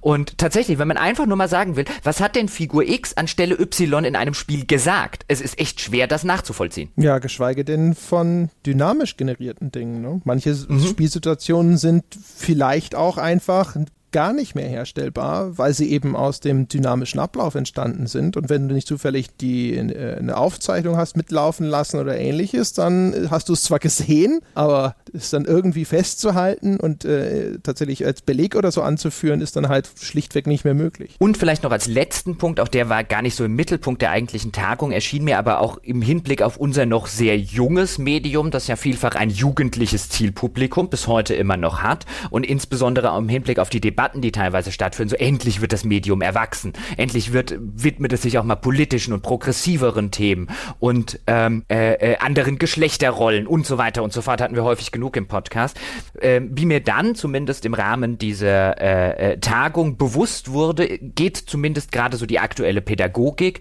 oder generell so die aktuelle Forschungslage, indiziert wohl, dass wir es mit der wahrscheinlich äh, konservativsten Kinder- und Jugendgenerationen äh, seit irgendwie vierzig Jahren zu tun haben. Das fand ich auch ganz interessant im Hinblick auf dieses Medium, in dem wir uns hier bewegen. Also äh, habe dann sehr lange mit einer Medienpädagogin gesprochen, die halt sagt, da sind teilweise Rollenbilder fest verankert in Jugendgenerationen, von denen wir als Pädagogen eigentlich dachten, dass sie seit zwanzig Jahren veraltet sind und nicht mehr wiederkommen werden. Also die, die aktuelle äh, äh, Jugendgeneration und Kindergeneration scheinen da sehr, sehr auf dem Frau zu Hause am Herd und Kinder erziehen äh, und Mann äh, arbeitet in einem, in einem festen, sicheren Job Umfeld, wo es mehr darum geht, auf Sicherheit bedacht zu sein, anstatt irgendwie selbst erfüllt ähm, das zu machen, worauf man Lust hat. Also so wie die Jugend dort und äh, äh, teilweise diese Generation dort dargestellt wurden, sitzt man so, als jemand aus unserer Generation sitzt man so da und denkt, brr, ha? Unsere Kinder werden wie unsere Opas. Kinder sind alle Spießer. Ja, ist aber echt, also es scheint relativ krass zu sein. Also man, man war da am Anfang extrem verwundert, weil man eigentlich immer davon ausgegangen ist, ja, also es war so eine jetzt auch bei mir im Kopf, eigentlich war so die Setzung, die Kinder sind so die kleinen linken Revoluzzer, ja, und äh, werden dann vielleicht im Laufe ihres Lebens mal etwas gesetzter und konservativer und so weiter. Und jetzt anscheinend, und eher so die Minderheit sind so die, die in die Junge Union eintreten würden. Und jetzt ist anscheinend, das äh, hat sich genau umgedreht. Das heißt, in Zukunft schütteln dann die Kinder enttäuscht den Kopf, ja, weil der Vater so wild ist und soll mal erwachsen werden? Na, also es, es ist, ist tatsächlich so, zum Beispiel Kinder heute, wurde mir zumindest gesagt, ich habe jetzt keinen keinen Grund irgendwie an dem, was was dann im Gespräch aufkam, zu zweifeln, aber Kinder heute scheinen absolut mehrheitlich für Noten zu sein, wenn man sie fragt. Die wollen benotet werden, weil sie diese externe Bestätigung ganz dringend benötigen, dass sie weiterhin ein produktiver Teil der Gesellschaft sind. Oh, ich finde das ein, ein, absolut, ein absolut beängstigenden Gedankengang für jemand aus meiner Generation, aber ich finde das ganz interessant, weil äh, nicht nur nicht nur für sich genommen, finde ich find es super spannend für sich genommen und will da jetzt ein bisschen mehr darüber lesen, ähm, das habe ich so für mich mitgenommen, aber ich finde es auch echt im Hinblick auf unser Medium ganz interessant und spannend, denn wir haben sehr vielfach eine sehr jugendliche Zielgruppe immer noch. Die ist nicht mehr die ausschließliche Zielgruppe, ja, wie sie das vielleicht vor ein paar Jahren noch gewesen ist, aber es ist immer noch eine sehr, sehr erhebliche, gerade im Triple A und kommerziellen Bereich, eine sehr erhebliche Zielgruppe. Wenn die jetzt eine hundertachtzig Grad Äh, äh, Wende im, im Weltbild so ein bisschen vollzieht und eine sehr konservative Generation dort heranwächst, dann wird sich das auch irgendwann selbstverständlich in Spielen niederschlagen, von denen jetzt sehr viele äh, froh sind, dass sie endlich so ein bisschen aus dieser konservativen, wir sind unpolitisch und so weiter, also nicht konservativen, aber so aus der unpolitischen Schiene rausgehen, ja, und endlich mal so ein bisschen in mehr Politik wagen und mehr Gesellschaftskritik wagen, dass quasi gerade wenn das passiert, anscheinend eine Generation heranwächst, deren Weltbild zumindest ein bisschen sehr unterschiedlich von dem ist der Spieleentwickler.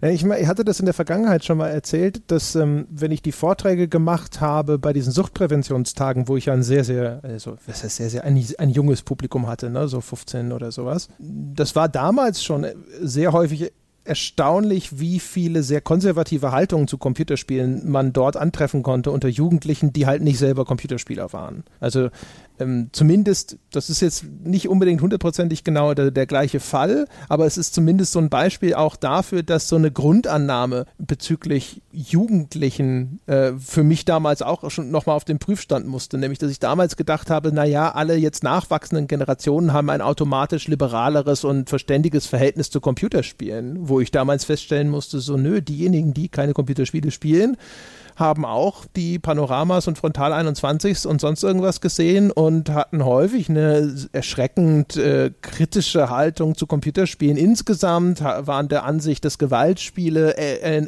extreme Effekte haben auf die Leute, die sie spielen und so weiter und so fort, wo ich gedacht habe, so, oh, die ganzen Leute, die gedacht haben, das sei nur ein Generationenproblem und das wächst sich aus, die werden sich noch wundern. Ja, also fand ich, da, wie gesagt, da, da würde ich gerne ein bisschen mehr dazu lesen. Das fand ich super interessant. Und ich meine, es ist ja auch, oder erklärt sich auch durchaus, zumindest so wurde es mir auch erklärt, wo ich dann gefragt habe, woher kommt denn das? Warum sind denn die plötzlich so konservativ? Und da wird dann natürlich gesagt, da gäbe es viele Faktoren, aber einer der Äh, angenommenen Faktoren zumindest, die eine große Rolle spielen, ist halt dieses, ich hatte es vorher schon im Hinblick auf den Journalismus, dieses Gefühl der Unsicherheit, was sich durch westliche Gesellschaften gerade zieht, was dann auch so Phänomene wie äh, Donald Trump, A f D und so weiter äh, hervorbringt, dass Kinder sich eben und Jugendliche nach einer Stabilität sehnen, die in der Gesellschaft auch durch digitalen Wandel, durch diese ganzen Faktoren so nicht mehr existent ist und sich dann an Rollenbildern orientieren, die diese Stabilität zumindest vorgaukeln, die häufig dann, wie mir gesagt wurde, zum Beispiel aus Filmen der siebziger, achtziger, neunziger Jahre kommt. Also, die All, also diese Rollenbilder, von denen man denkt, die seien ja in der Zwischenzeit aufgebrochen und überwunden, an denen orientiert man sich, weil die Sicherheit versprechen. Das finde ich ganz interessant. Auch da die Frage, Rollenbilder in Computer- und Videospielen aus irgendwie den neunziger Jahren. An sowas wird sich dann orientiert, eben weil es, weil es eine gewisse Sicherheit äh, in einer unsicheren Zeit verheißt. So guckt die Bande den Filme und spielt Spiele aus den neunziger Jahren. Und läuft doch schon mal was verkehrt. Der, der andere Faktor, der mir gesagt wird, ah, auch noch ganz interessant gewesen, ich glaube, ich muss öfters mal auf sowas, einfach nur um danach, um interessante Dinge zu erfahren. Werbung sei ganz schlimm in der Hinsicht immer noch, was mich auch so ein bisschen, also hat mich nicht überrascht, aber ich habe jetzt seit hundertdrei Jahren kein Fernsehprogramm mehr geguckt. Das heißt, wann ich das letzte Mal Fernsehwerbung gesehen habe, I, I don't know. Ja, wahrscheinlich irgendwie bei, bei, bei der Fußball-W M irgendwie, aber halt nicht, nicht bewusst. Aber die Zeiten, in denen ich viel Fernsehwerbung gesehen habe, sind halt seit vielen Jahren rum. Und Und da wurde mir gesagt, Fernsehwerbung sei noch extrem in diesen alten Rollenbildern. Ähm, und da hätte es einen, einen Versuch mit einer äh, K I gegeben, da wäre quasi die sexistische K I rausgekommen, wo eine K I halt Bildsprache aus, ähm, äh, aus, aus Fernsehwerbung sich drauf geschafft hat. Halt einfach Bilder und mit was diese Bilder assoziiert sind. Und halt schlicht und ergreifend Bildsprache, Bildsprache, Bildsprache, Bildsprache. Und wenn du die K I am Ende gefragt, wenn du der K I dann ein Bild eines bärtigen Mannes in einer Küche gezeigt hast, ja, dann hat die K I gesagt, das ist eine Frau. Weil das, das Bild Küche, das quasi den bärtigen Mann schlägt. I see. Erinnert natürlich jetzt erstmal frappierend an diesen, diesen April-Scherz mit der Psychopathen-K I. Also d- zumindest wurde mir das als Fakt von einem entsprechenden Wissenschaftler erklärt, dass es das gegeben hat. Ich fand das super interessant. Auch das muss ich nochmal näher nachlesen. Ähm, aber ich könnte mir schon vorstellen, dass das stimmt. Ja, das halt einfach in der Bildsprache der Werbung, ja, ist das Signal Küche einfach stärker als das Signal Gesichtsbehaarung. Vielleicht ja. Hat auch einfach einer eine beschissene Bilderkennung programmiert und hat dann hinterher daraus so eine geile Story gemacht, um das zu kaschieren. nee, nee, das, die, die Werbung hat sie kaputt gemacht, meine K I. Die ist nämlich so, nicht so blöd, einen bärtigen Mann von einer Frau zu unterscheiden. Die Küche, verstehen Sie? Wenn er, wenn er, wenn er, wenn er so ein richtig cleverer Poststrukturalist ist, würde er sagen, der bärtige Mann ist eindeutig. Wir haben, ich habe doch gerade bewiesen, dass er eine Frau ist. Genau. Was auf dem Bild wirklich zu sehen ist, ist egal. Ja, ich habe doch gerade, also wir, wir wissen doch jetzt, es ist eine Frau. Ich weiß nicht, wo, wo Sie Ihren Mann sehen. Gottes Willen. Was zu bewiesen gewesen wäre. Aber ja, das, das ist eine hervorragende Überleitung, Jochen Gebauer. Ja, falls äh, die Menschen jetzt äh, von derart guten Gedankengängen gar nicht genug bekommen können, ja, dann hättest du ja ein Angebot für sie. Ich hatte letzte Woche nämlich schon von deinem Buchpodcast erzählt und es wäre jetzt eine super Chance, dass das den Menschen nochmal persönlich schmackhaft machen könntest. Oh, dann will ich das natürlich gerne tun, denn, ja, du wirst es zwar schon erzählt haben, aber ich sage es auch nochmal ganz kurz, ich mache seit einigen Wochen zusammen mit dem Falco Löffler so ein kleines Nebenhobbyprojekt, nämlich den besagten Buchpodcast, der dort heißt Kapitel eins. Man findet ihn im Internet unter anderem unter buchpodcast punkt de. Bei iTunes oder in den anderen gängigen Podcast-Apps findet man ihn als Kapitel eins. Und dort sprechen Falco und ich alle zwei Wochen über einen halbwegs aktuellen Roman, der uns auf irgendeine Art und Weise bemerkenswert erschien. In etwa einer Stunde äh, Länge diskutieren wir so ein bisschen, so ähnlich wie man sich das vielleicht von unseren Sonntagsfolgen, äh, wo wir uns um ein Spiel kümmern, wir beide jetzt oder wir drei, wenn Sebastian dabei ist, so ähnlich, nur in Romanform. Was wir bislang besprochen haben, ist zum Beispiel ähm, das Science Fiction, in Anführungszeichen, ist es tatsächlich ein Meisterwerk, Die drei Sonnen des chinesischen Autors Cixin Liu. Wir sprechen aber unter anderem auch über, in der ersten Folge, über einen Polit-Thriller namens The President is Missing, an der Bill an dem Bill Clinton, der Präsident Bill Clinton, tatsächlich mitgearbeitet hat. Das heißt, wir suchen uns immer irgendwas aus der sogenannten Trivialliteratur, ja, wo dann so Elitisten die Nase rümpfen. Ähm, suchen wir uns irgendwas aus. Wir suchen uns also die Sachen aus, die wir selber in unserer Freizeit lesen. Und wer daran Interesse hat, kann gerne mal auf buchpodcast punkt de vorbeischauen. Alle vierzehn Tage gibt es eine neue kostenlose Folge. So, sehen Sie, da haben Sie es sozusagen, ne? From the horse's mouth. Gibt es dafür eine deutsche hm. Übersetzung? Aus dem Mund des Pferdes. So, ja, wenn es keine gibt, dann nehmen wir einfach wörtlich, weißt du, einfach wörtlich. Einfach ja? Wie mit dem Denktank genau. Eigentlich. Relativ ja. Simpel, wenn man mal drüber nachdenkt. Mhm. Ja, ich habe auch... Sie nachdenken können, ja, meine ich, Damen und Herren. Ey, bei Beinahe übrigens, muss die Anekdote mhm. noch erzählen, ja, weil sie einfach so ein großer Flachwitz ist. Ja, Beinahe hätte ich ja den größten Fehler gemacht. Ich habe mich auf der Hinfahrt nach Köln, habe ich mich ertappt, dass ich beinahe im Zug schon gedacht hätte. Da hätten Ach, die mich, je. ja, was hätten die mit mir gemacht, weißt du, wenn du vorher schon dein Pulver verschossen. Das erkennen die dann auch sofort. Kommst du rein und so, was ist denn das? Der hat sich ja schon leer gedacht. Ja, genau. Ja, hab dann gedacht, das macht der Marathonläufer ja auch nicht. Der läuft ja, der, der fährt ja auch mit dem Auto hier zum, zum Start oder mit dem Zug. Der läuft ja auch kein Marathon hin. Kommst du auch nicht das Schwitzen, ja. So Bäuchen schon an die Straße. Richtig. Ja? Und da hätte ich beinahe im Zug gedacht. Uiuiuiui, Tibi. Meine Herren, ja, da hätten die Leute im Zug aber auch geguckt, ja. Ja, ja. Ja, guck mal, da denkt der hier schon. Einfach so ja. Vor fremden Leuten. Ja, Hammer, der Mann da hinten denkt. Gehen einfach jetzt in einen anderen Waggon und dann ist gut. Ja, sag dem Schaffner Bescheid. Ja, genau, sag dem Schaffner Bescheid. Ist ja in aller Öffentlichkeit zu denken. Um Ach. die Uhrzeit. Ei, ei, ei. Na toll, eh mal eine schöne Überleitung. Also, meine Damen und Herren, auch, falls Sie ab und zu auch mal in aller Öffentlichkeit beim Denken erwischt werden, ja, und Ihnen das überhaupt nicht peinlich ist, dann ist Ihnen ja gar nichts, dann schämen Sie sich ja wirklich nicht für, für gar nichts, und dann können Sie uns genauso gut auch auf iTunes unsere verdiente fünf-Sterne-Wertung geben und oder einfach Unterstützer dieses Podcasts werden. Schauen Sie vorbei unter gamespodcast punkt de slash Abo. gönnen Sie sich all diese wunderbaren Bonusinhalte, wo wir für Sie denken und für Sie über Computerspiele und alles, was dazugehört, sprechen. Da können Sie sich auch mal ganz kurz so ein bisschen den Akku aufladen und einfach nur mal so ein bisschen Fremddenken in sich reinlaufen lassen. Wäre das nicht schön? Wäre es, jawohl, gehen Sie los, tun Sie es. Sie können es übrigens auch tun, weiterhin und in Zukunft und für immer da auf patreon.com slash auf ein Bier, falls Ihnen Patreon als Zahlungsdienstleister lieber wäre. Und wie immer wartet unter forum punkt gamespodcast punkt de das weltbeste Spieleforum darauf, dass Sie mit uns über Gott und die Welt und über diese Folge, wenn Sie denn möchten, diskutieren. Zögern Sie nicht, klicken Sie jetzt oder tippen Sie es einfach in Ihrem Browser ein, forum punkt gamespodcast punkt de, weil Sie es sich wert sind. äh, in diesem Sinne, das war's für diese Woche. Wir hören uns nächste Woche wieder. Bis dahin.